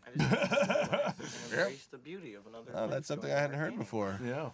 Hey, that's a kid from the Clint Eastwood movie. It is. Having a baby. Oh. I'm not having shit. It's funny. Uh, we were doing interviews for uh, Knocked Up, and someone asked Jay if he only wanted to do comedies or if he ever wanted to do a dramatic You guys want to movie. be here when one rolls out? He's like, Just I'm in fucking maybe the most cops roll right dramatic into movie our ever. well, the, you know, they had just uh, done uh, some other movies at Universal where they weren't as funny as they wanted them to be, and so the big note was, "Can you make the ending funnier?" And we realized we didn't have the friends at the hospital. Yeah. and that actually was a note that really uh, was a good changed. note. That was a good note. Now, Well, what's this happening? is something that. Uh, Oh, boys and girls, uh, this Oh. seems to I've be the experienced, which is the uh, the cord around the neck slowing down the heartbeat, which is really terrifying Yeah. when it happens. In fact, what I my intention in this whole birth scene was to really make it incredibly painful to watch for the audience. I, I wanted people to feel the stress of it, and.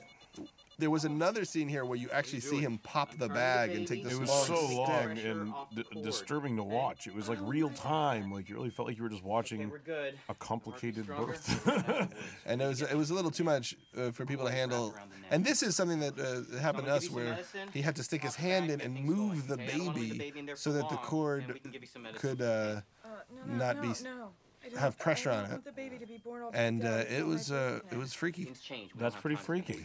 What? No, but no. And a lot of this not is based on uh, comfortable with that. you I'm know not. a, a- a variation on, on, on what happened, which was the doctor saying, Whoa, whoa, whoa, whoa. "You want me to what? go home? Should I You be leave? the doctor." Do you want to be the doctor? I in Because I'm real gonna life go. I would have said, "Then give me that fucking stethoscope. I'm going to do this thing," and I would have done it. That is, is, is what happened. And then I actually went in the hallway and I was trying to calm him down. And I was really just trying to be mellow. I'm like, please, we're just trying to figure out what to do and we're scared. And and he was so mad that we wanted to talk through the steps of what was going to happen. And then my stomach growled so loud that he looked at me like I was about to shit on the floor. And I saw in his eyes that he he realized that he was being too mean to me. He almost made you poop yourself. And then then I saw him go. doing. I have to make an adjustment here, and and from that point on, it uh, it went better. But he definitely did say, "Do you want to be the doctor? Because I can go home." Uh, and and there it is. There it is. that moment. And it, I always wonder how they made that sound. uh, they What came, is that? They came to my house. It was like, you know, they didn't feed you for 35 minutes. I had in and out And the, the noises were there. I like how the doctor apologized. Yeah, the doctor apologizing. This is not how it went down. No, this is the fantasy. This is where fantasy takes over. This is where your rear. This is the funhouse mirror, as you describe it. The reality was uh, a, a variation of, of trying to be cool, but not uh, not this. But it's also the tension as he's apologizing here.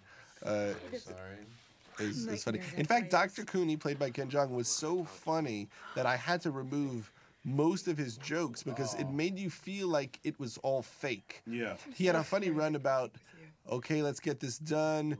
Uh, you're Kobe. Oh, I love That that. was You're one a of the funniest cheerleader. things. You're a, Ser- a S- a Serbian scrub. Yeah.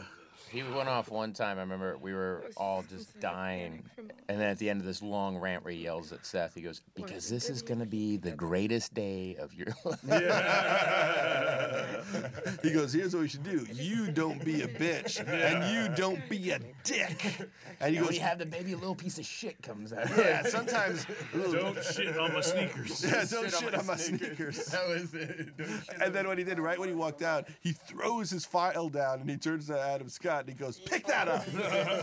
because I speak in a robot. now, this I think we figured out while we were it in the was, hospital. It was very late at night. I remember that. This was our longest shooting day. we knew we needed cutting pieces between the birth moments to Yeah. lighten it up a little Yeah, bit. and they just had these wheelchairs on set, and I remember we just were like, let's put some fucking morons in the wheelchairs and see what happens. And Jonah did a very good Larry Flint impression he does as a great well. Larry Flynn. He does a good Stephen Hawking. And I think Martin was was trying to do Colonel Dan or No, he did. Martin did some slightly more. obscure- He did Lieutenant Dan from Lieutenant Forrest Dan. Gump, and he did Tom Cruise from Born on the Fourth of July. Which is Yeah. great. Dead penis, dead penis. Wh- which was from the Ben Stiller show because we did our Tom Cruise dress casual sketch. Yeah, that's right. I love that. I was tipping Uh, the cap. Here's your war. Yeah. I'd like to be in there with Allison. Now it always disturbs Leslie that they cheer so loud when you tell her to back Uh, the fuck. Did she take off. that personally? Uh, she takes it. She took it a little personally in the sense of why are they cheering so loud when someone curses me out? Yeah. but I said it's because you've empowered yourself and Exactly. you're showing that you care about the child. I think that's what it is. okay? They're so happy that you're being a man and you want to get it done. And I think it's also funny afterwards that she's kind of happy that you did it. Yeah. Which is so funny. Yeah, I'm showing backbone. I, I'm- I think I like him. I think I like him. I'm flexing nuts, as they say. and Rudd is funny here.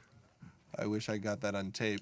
What are you doing here? this is what the commentaries come to. We're just repeating the jokes that people are watching. Yeah, that, anyway. we're, we're out of gas. Now, We are what was really it? out of gas. Let me just ask you a question. What what was it like shooting Heat with Michael Mann, Mr. Pacino?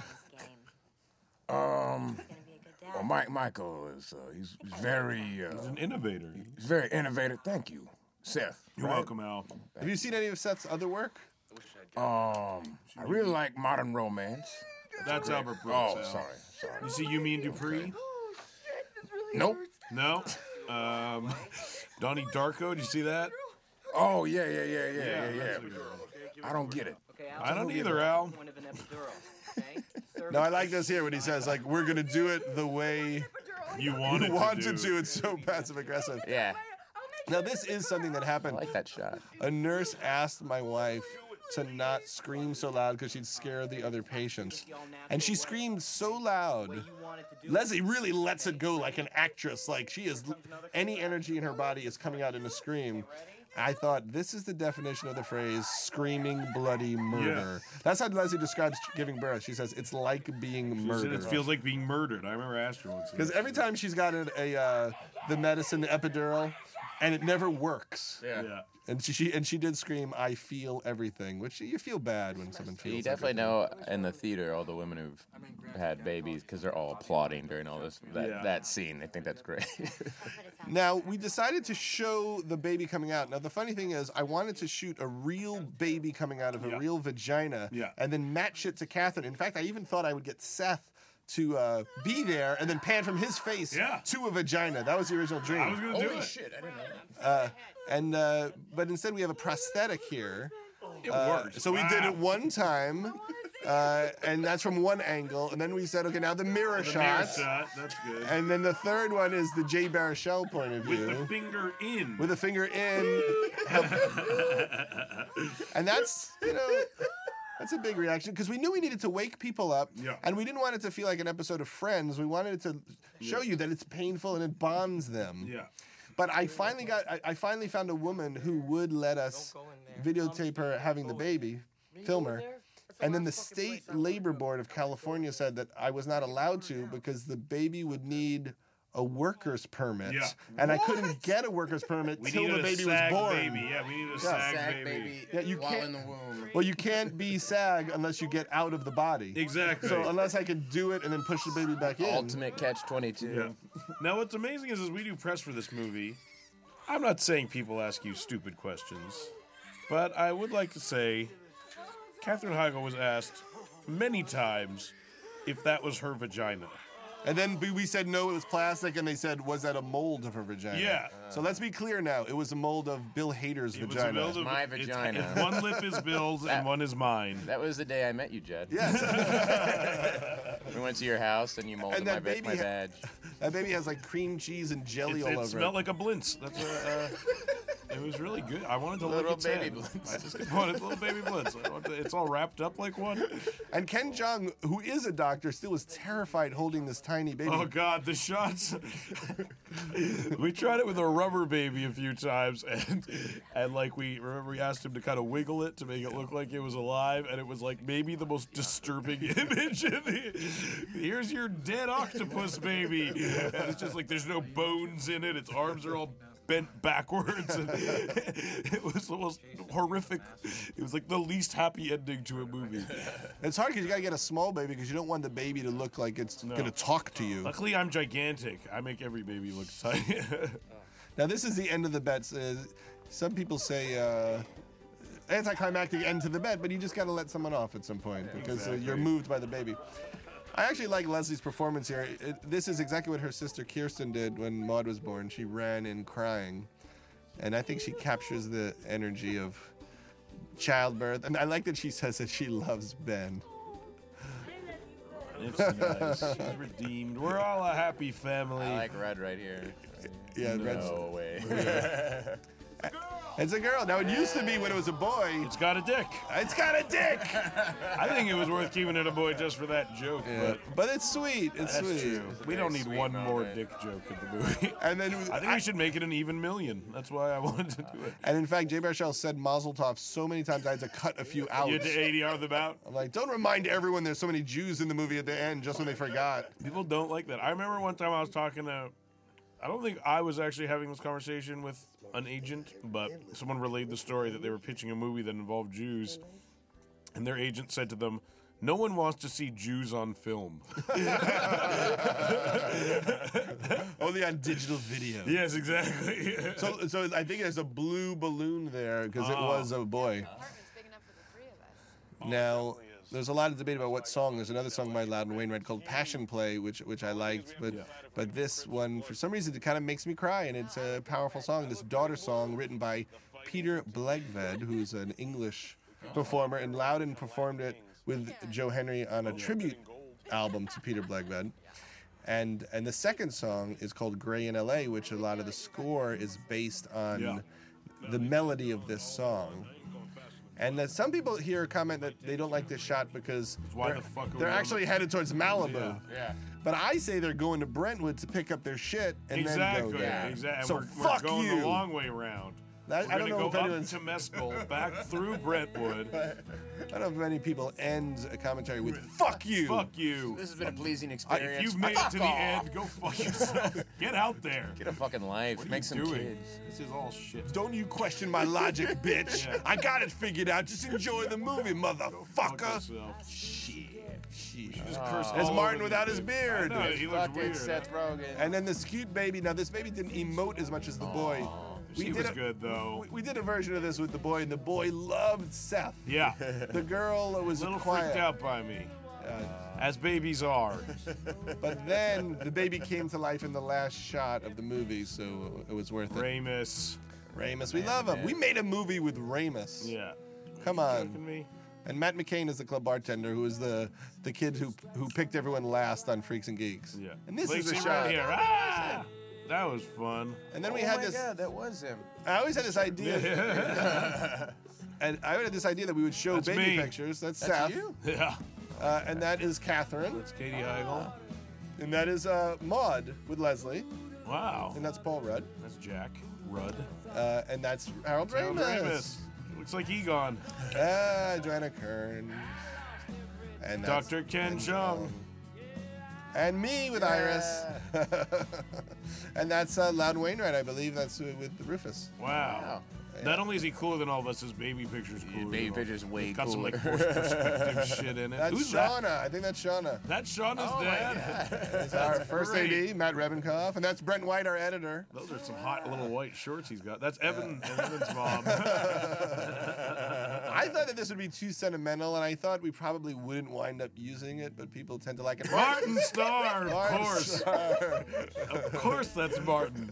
Are you kidding me? And Jeff Sage. Pro- production designer, and the- Jason Siegel. Oh, is that who that The is? small one. That's funny. That's really funny.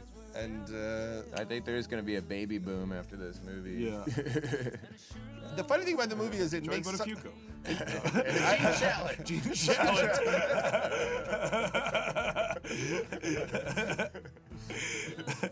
the movie makes some people, like men, feel guilty about not being good to their wives, and it makes a lot of women want to have babies, and it seems to make seems to make people want to go uh, see their kids, which I think is. I think that's Yeah. a good Nice feeling thing. to have. Cindy Williams. Yeah, my, my wife turned to me at the end of the movie and just gave me that look, and I was like, "Thanks, Jed." you just cost me so much You time cost me and money. so much- now I won't be able to see my friends. Thanks. it's true. Well, it was a good experience. The one weird thing about this whole movie is that all of it was fun. Yeah. And that makes me feel so bad, like I'm gonna get hit by a truck on the way out of the studio. Let's not. Don't I have joke. I have an im- I, I have an impending sense of doom. I know. Like on the plane ride over here, I thought I'd die today. No, no, no, say no, that. don't even joke Was about that today? It was yesterday. Oh, Uh, good. So and you I, made Spellman. I made it. Good. Would you ever feel that way when things are good? That Yes. it's- It's just a, s- that it has to it has to even out. Yeah, definitely, definitely, definitely. Well- That's why every night I, I punch myself in the balls. But then I have to think about people that good things happen to. I know. I and just think things like are look fine. at George Clooney. Like Yeah. he's fine. You look at Corell and be like, oh, nothing happened to Yeah, Corell he's today. not- he's not worried about, you know. Scorsese lived after Taxi Driver. exactly, and he he was probably having a good time there.